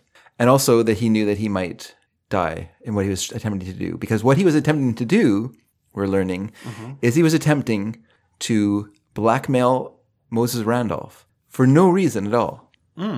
But he wasn't, but the thing is, I don't think the blackmail went to Moses Randolph. Oh, it got stopped along the way. It goes, it ended at Lieberman Okay, because all Lieberman right. Lieberman is the one who's most exposed here because if it comes out that he city councilor is also on the board of these two companies these two real- these two development companies right. now he's in big trouble because he's he's uh you know corruption So he back give- to old Tammany Hall So yeah, he gives the Lionel gives the key to Willem Dafoe, Mm-hmm. uh, and uh, and and runs into uh, Tony because we need someone to flip at this point. This Yeah. is what you got to do in this kind of movie. Okay. Uh, and we learn uh, that he's been uh, working for Randolph. He's been working surveillance for Randolph. Yeah. Uh, and Probably he also Lieberman, admits but- admits he's been sleeping with Julia.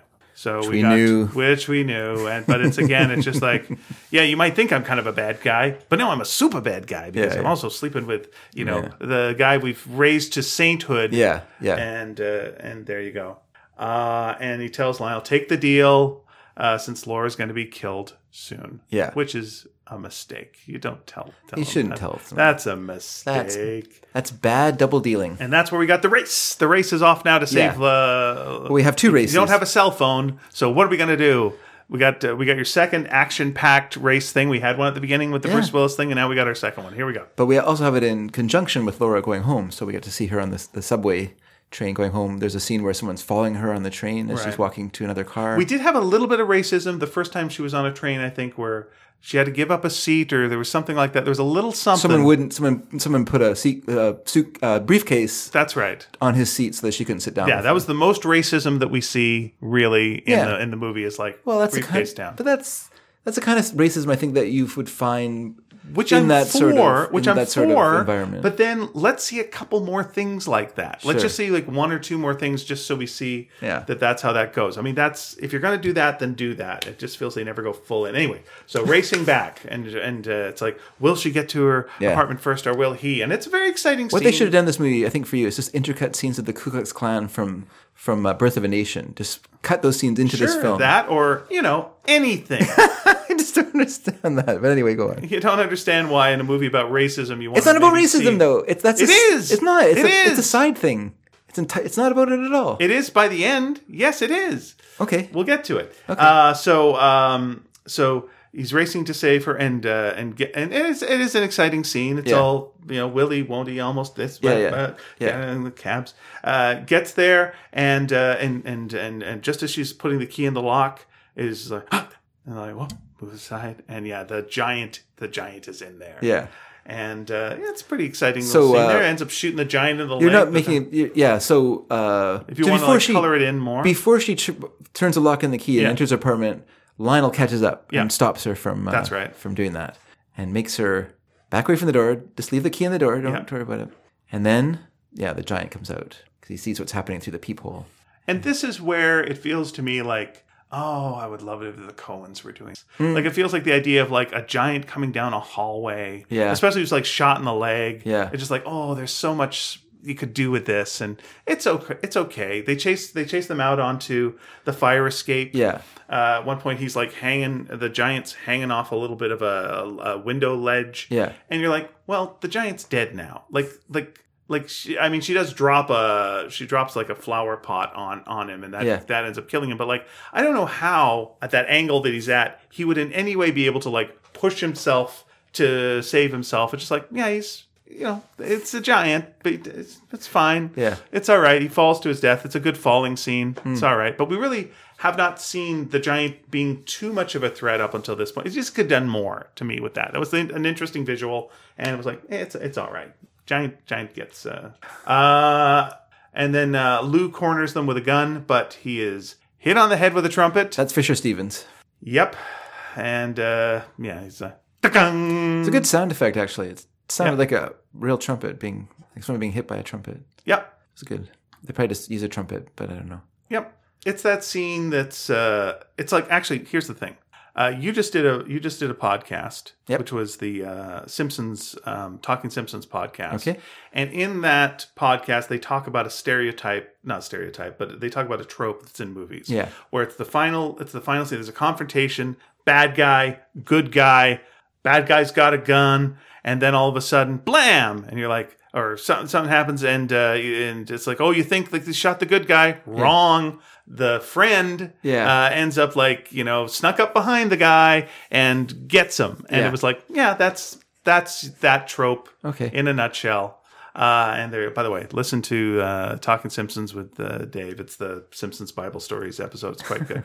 but yeah, that just felt like all right. Somehow he snuck up Yeah. behind him with his trumpet and not a million miles away from Quick Draw McGraw and uh, El Kabong. Uh, but there we go. And, and so, uh, uh, so after doing that, uh, he drives. Uh, does he? Does he say something about it was my best trumpet or something? Does he say a line? Yeah, something like that. Yeah. So, you know, she almost died. And every and the guy, there's a dead guy down there, and you hit the thing, and it's like a wise cracking line at this. It's fine, It's if fine. we're doing that. We're, It's fine. Is it this kind of movie? They're hard boiled. Come on. It's- This stuff rolls off of them like water off a duck's back. Right. Okay. So uh, the dr- drives Laura out of town, and and this is where uh, we So have yeah, Lionel instructs Lionel instructs uh, the trumpet playing yeah. the guy with the former trumpet. By the way, they had a nice scene earlier with him where uh, where they talked about um, you know Being his- different. his- yeah, being different, Yeah. and how uh, he was saying, you know, and uh, Lionel was saying to him, you know, you get to channel it through your instrument, and I I, I don't, and he goes, yeah, but that's just one hour a night, Yeah, yeah. it's bubbling up through the rest, Yeah, of yeah. the uh, of the day, and and how he didn't, he normally doesn't like audience participation, but. Lionel, Lionel got was in it the pocket, and yeah. connected not uh, in Yeah. the pocket, and they have a nice bonding scene there. Yeah. which was it was interesting. It was the, uh, you know at what point does talent become a disorder? Is you know, and it's it's it's It is nice. interesting. Yeah, it's a good scene. Yeah. Um. So uh. So they had bonded then. So uh. When when he's, he says you know This was drive her because to town. after after Lionel uh, smoked like most of the pipe with uh, what I I think is either either opium or heroin. I think it's heroin, but because he does say that he uh, uses heroin near the beginning of the movie, right. When in extreme cases, um, so obviously he's passed out and he wakes up in the apartment of the music of the trumpeter. So yeah, no, that's a good se- that's a good sequence. Glad you brought that. Glad you brought that back up. Yeah. So uh, it's going to drive Laura out of town to safety. Sure. And that's when Lionel confronts um, Alec Baldwin or Moses, uh, who goes for swims. So he's got a big pool and confronts him at the Well, he uh, he goes to a public bath, but Yeah. it's closed f- just for him for That's the time that he uses it because once again, powerful. Oh, power, powerful enough to have your own bath.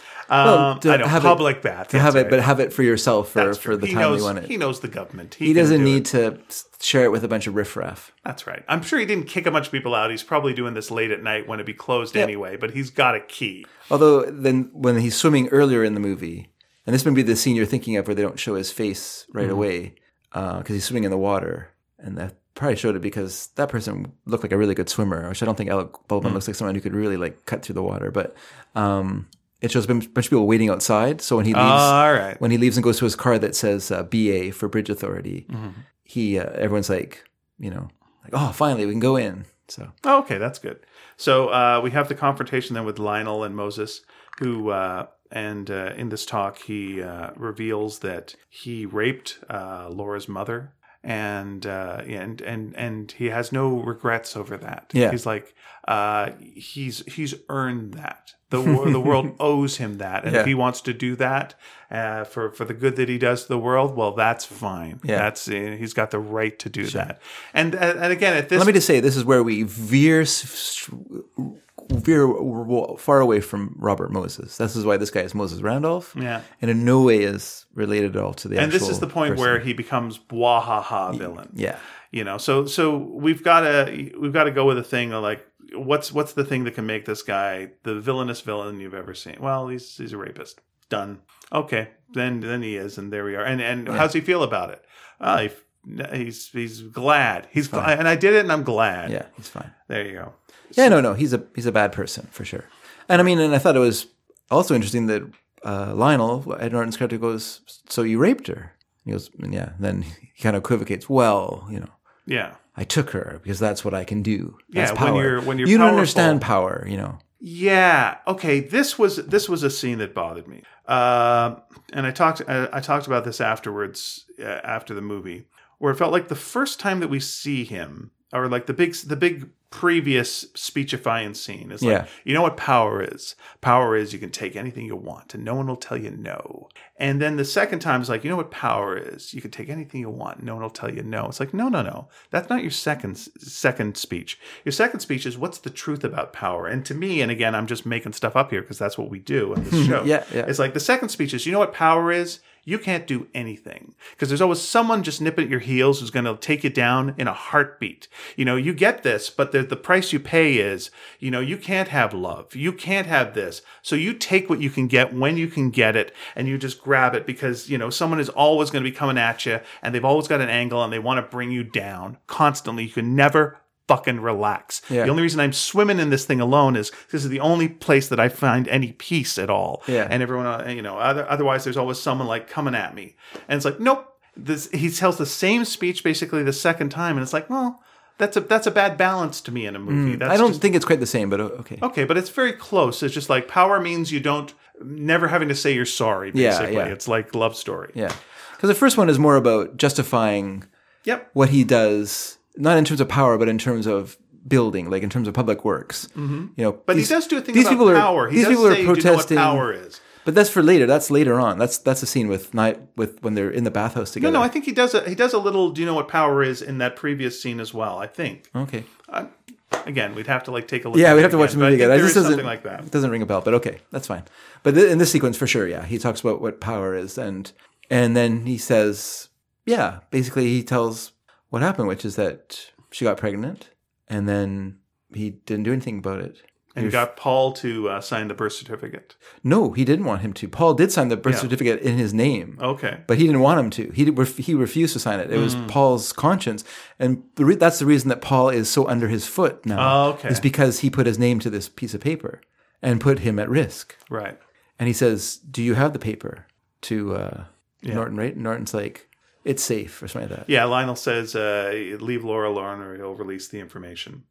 Uh, he then tells tells him about uh, the Lieberman's on the take. Yeah. Uh, and uh, and uh, asks that when uh, Moses has Lieberman killed because he knows he's going to have him killed. Uh, just let him know before you do it that it was it was me that told you Yeah, yeah, because you know listen he killed my friend and this is he, so he gets his revenge which is you know was his initial Yeah. thing he wanted to know who did it and he wants revenge and so he's gotten both those things those are both off the table now for him Well, yeah, and I think for for Ed Norton's character, although Al- Alec Baldwin is distasteful and obviously a creep, he's not the person who killed Frank. Mm-hmm. That was Lieberman. Lieberman trying to hide because what what Frank discovered is that Lieberman's name was on these on the corporate papers, yeah and you know, and also he had this. so he gives him this information that he didn't know yeah this Yeah. is important and i think like moses thing is moses has a low opinion of people he thinks that Oh, yeah. everyone wants something Yeah, and by lionel telling him the thing that i want is revenge yeah, on this guy that killed my friend. This now buttons it for Moses. It's Sure. like, oh, well then we're good. Yeah. Because I'm going to give you the thing that you want. So okay, good. We're good now. Yeah. Yeah, and I'm not going to tell him. Okay. And we're good. And so we know he trusts him because he Yeah. Mm. thinks he's a scumbag like he is. That's the one thing a scumbag likes is like, oh, you're a scumbag. I know how scumbag works. So scumbag, scumbag, we're all good. Yeah. Mm. So we're both getting what we want. Fuck, everything's fine. Everything's fine. Um, and then he hands him the uh, uh, Paul's work and says, "This is brilliant work. We're going to do it. You tell Paul. We're gonna. We're he gonna." doesn't say that. He says no one, no one could have done what Paul has That's done. right. No one's going to. And uh, and uh, you you tell Paul that we're gonna we're gonna do this, and uh, your plans for the city are going to proceed. So gives him gives him that, and uh, there we go. So, uh, but what he does is he writes on it that you know it's not going to happen. Yeah, denied. denied in a big red, uh, almost lipstick. It looks like Yeah, or yeah. something, and puts it up there, and that just breaks Paul. Yeah, And uh, and yeah, you're like, oh, mm, all right. So That there does wasn't look good, good. yeah. Uh, and uh, and so then we we uh, Lionel uh, mails all the information out to that reporter who he stole the informa- uh, the uh, ID from. Yeah. Well, Uh, he, he doesn't give him like the stuff about Moses Randolph, obviously, but he tells he tells him about Lieberman's involvement in, in Yeah. these corporate uh, stuff. Yeah. Yeah, this is definitely a front page story. Oh, well, he says like, you know, I took your ID. Hope uh, Pulitzer makes up for it. Yeah. Basically. Yeah. Yeah. and then he uh, drives to the property Frank left him, Mm-hmm. uh, the deed, and Laura's waiting for him. And uh, So I assume from that it's like a, a little cottage or something out in out in on Long Island, maybe okay, maybe the Hamptons. I don't know. okay. I don't know what the Hamptons if they were. I guess they were kind of an exclusive place at that time. As so well. it wasn't it wasn't the beach that uh, Moses built. No, I think that's a public that's a public beach. You wouldn't be able to own Okay. like property. All right. It looks. Yeah.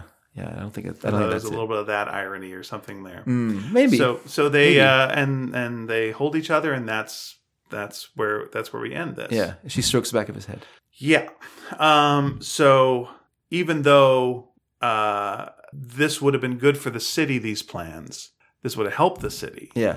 Uh, would have been good for everybody. He he is he doing the right thing then by doing the denied thing and just going off and living his life uh, with happiness with uh, with Laura, or is is is he now? What have you been doing the denied thing? Oh, when he um, when he writes uh, denied on Paul's plans. Ed Norton doesn't write p- denied on them. Yeah, he does. Yeah, he does. No, that's that's Alec Baldwin's character.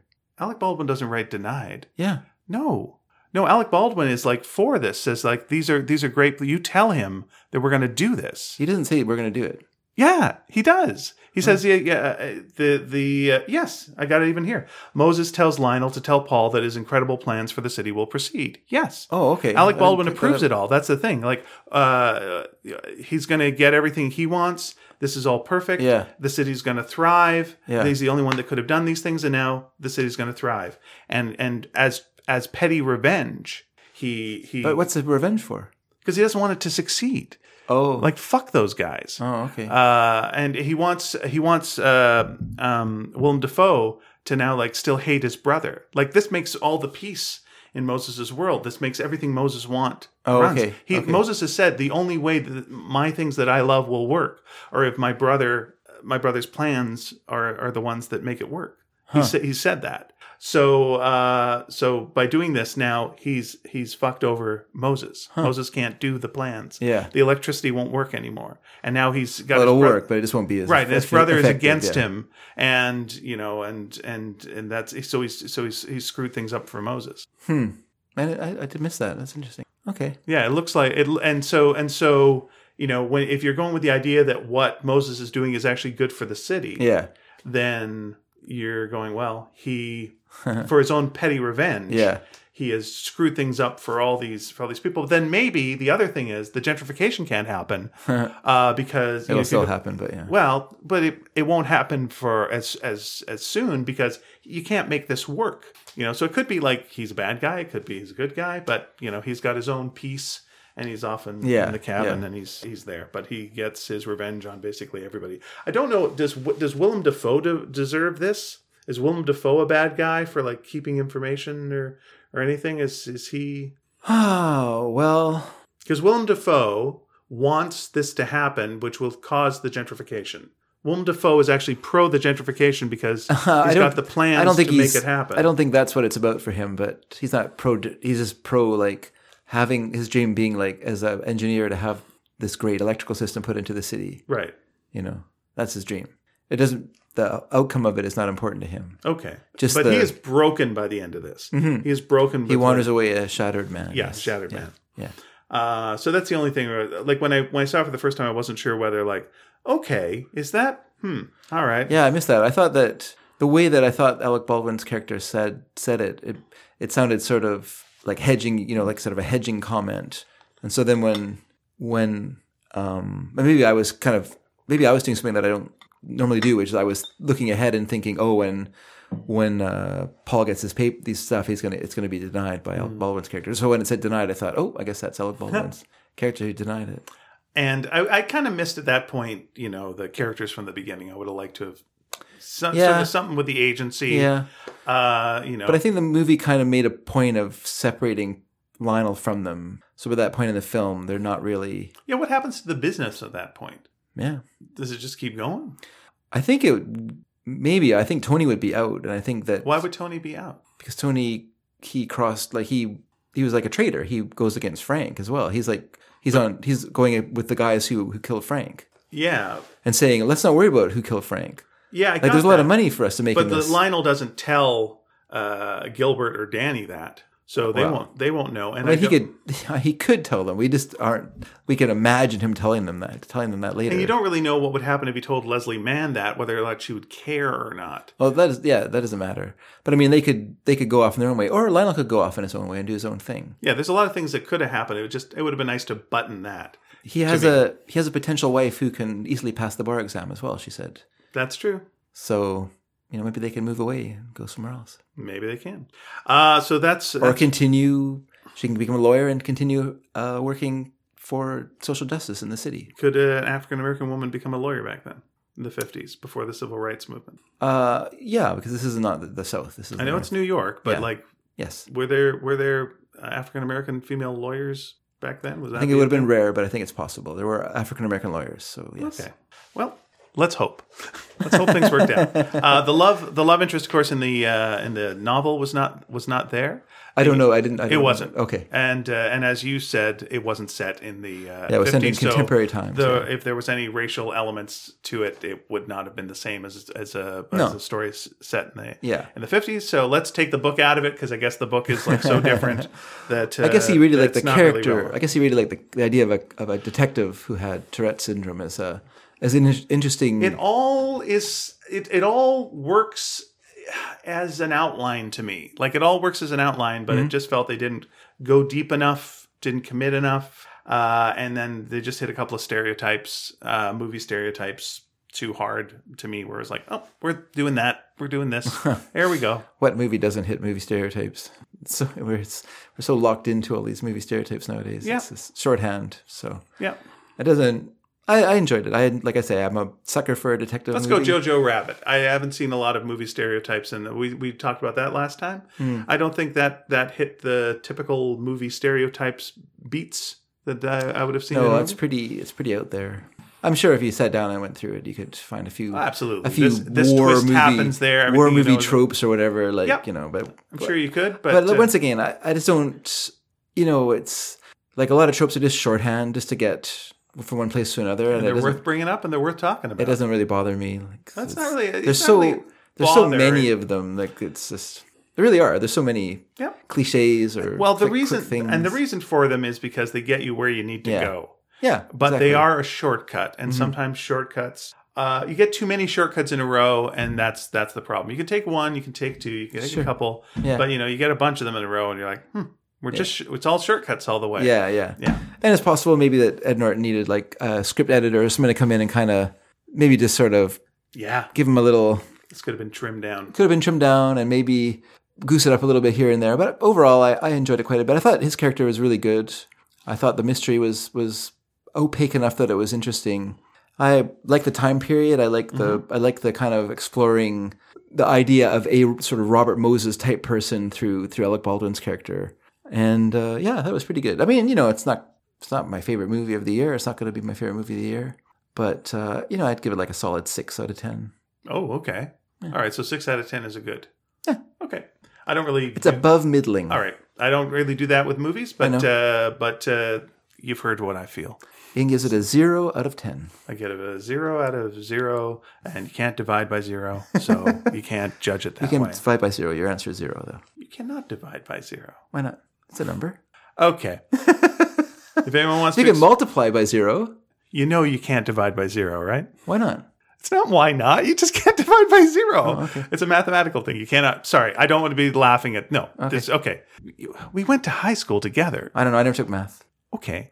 I got out. You know, I got out through the graphic cards. All right, program, fair right? enough. Okay, I'm sorry. I don't want to be laughing That's in a fine. mean way or anything, but I'll just let you know that mathematically, Yeah. Oh. you cannot divide by zero. Uh, that's that's not a thing you can do. Hmm.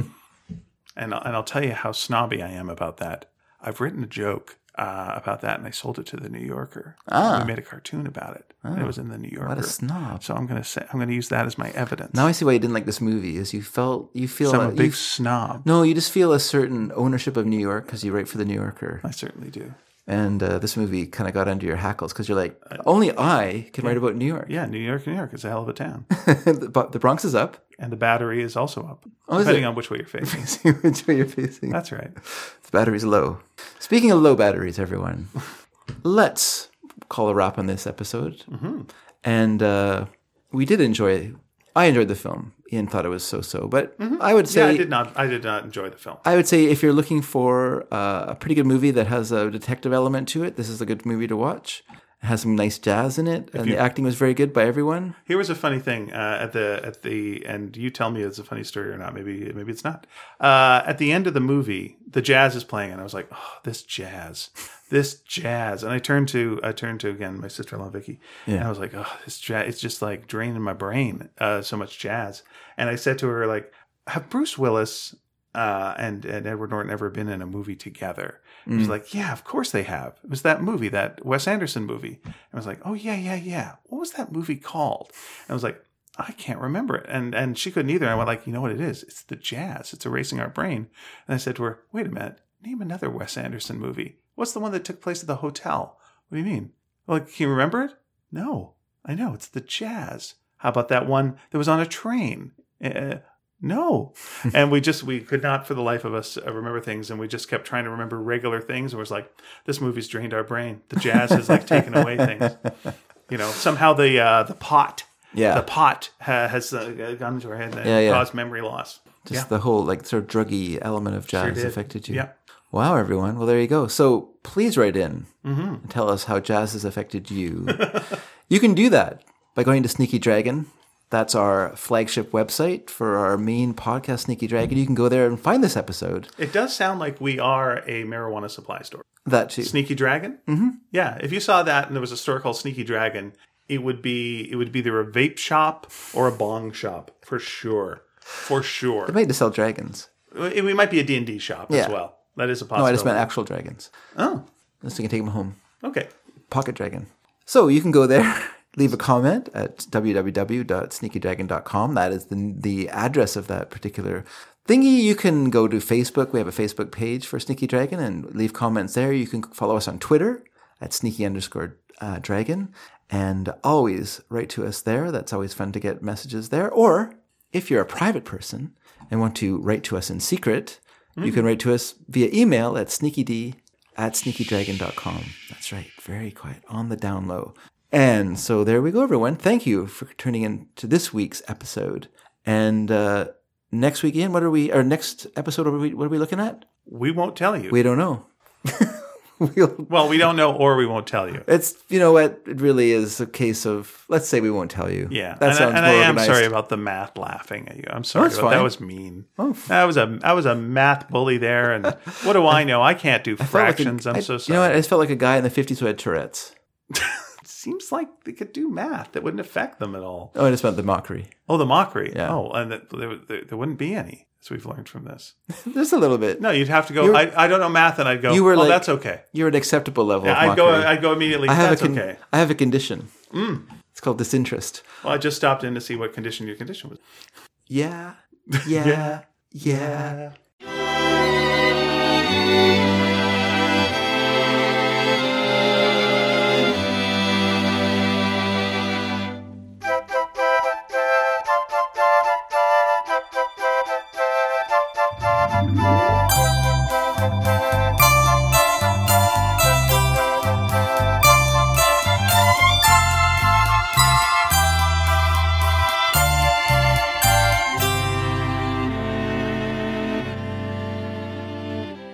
Do you have the first inkling how power works?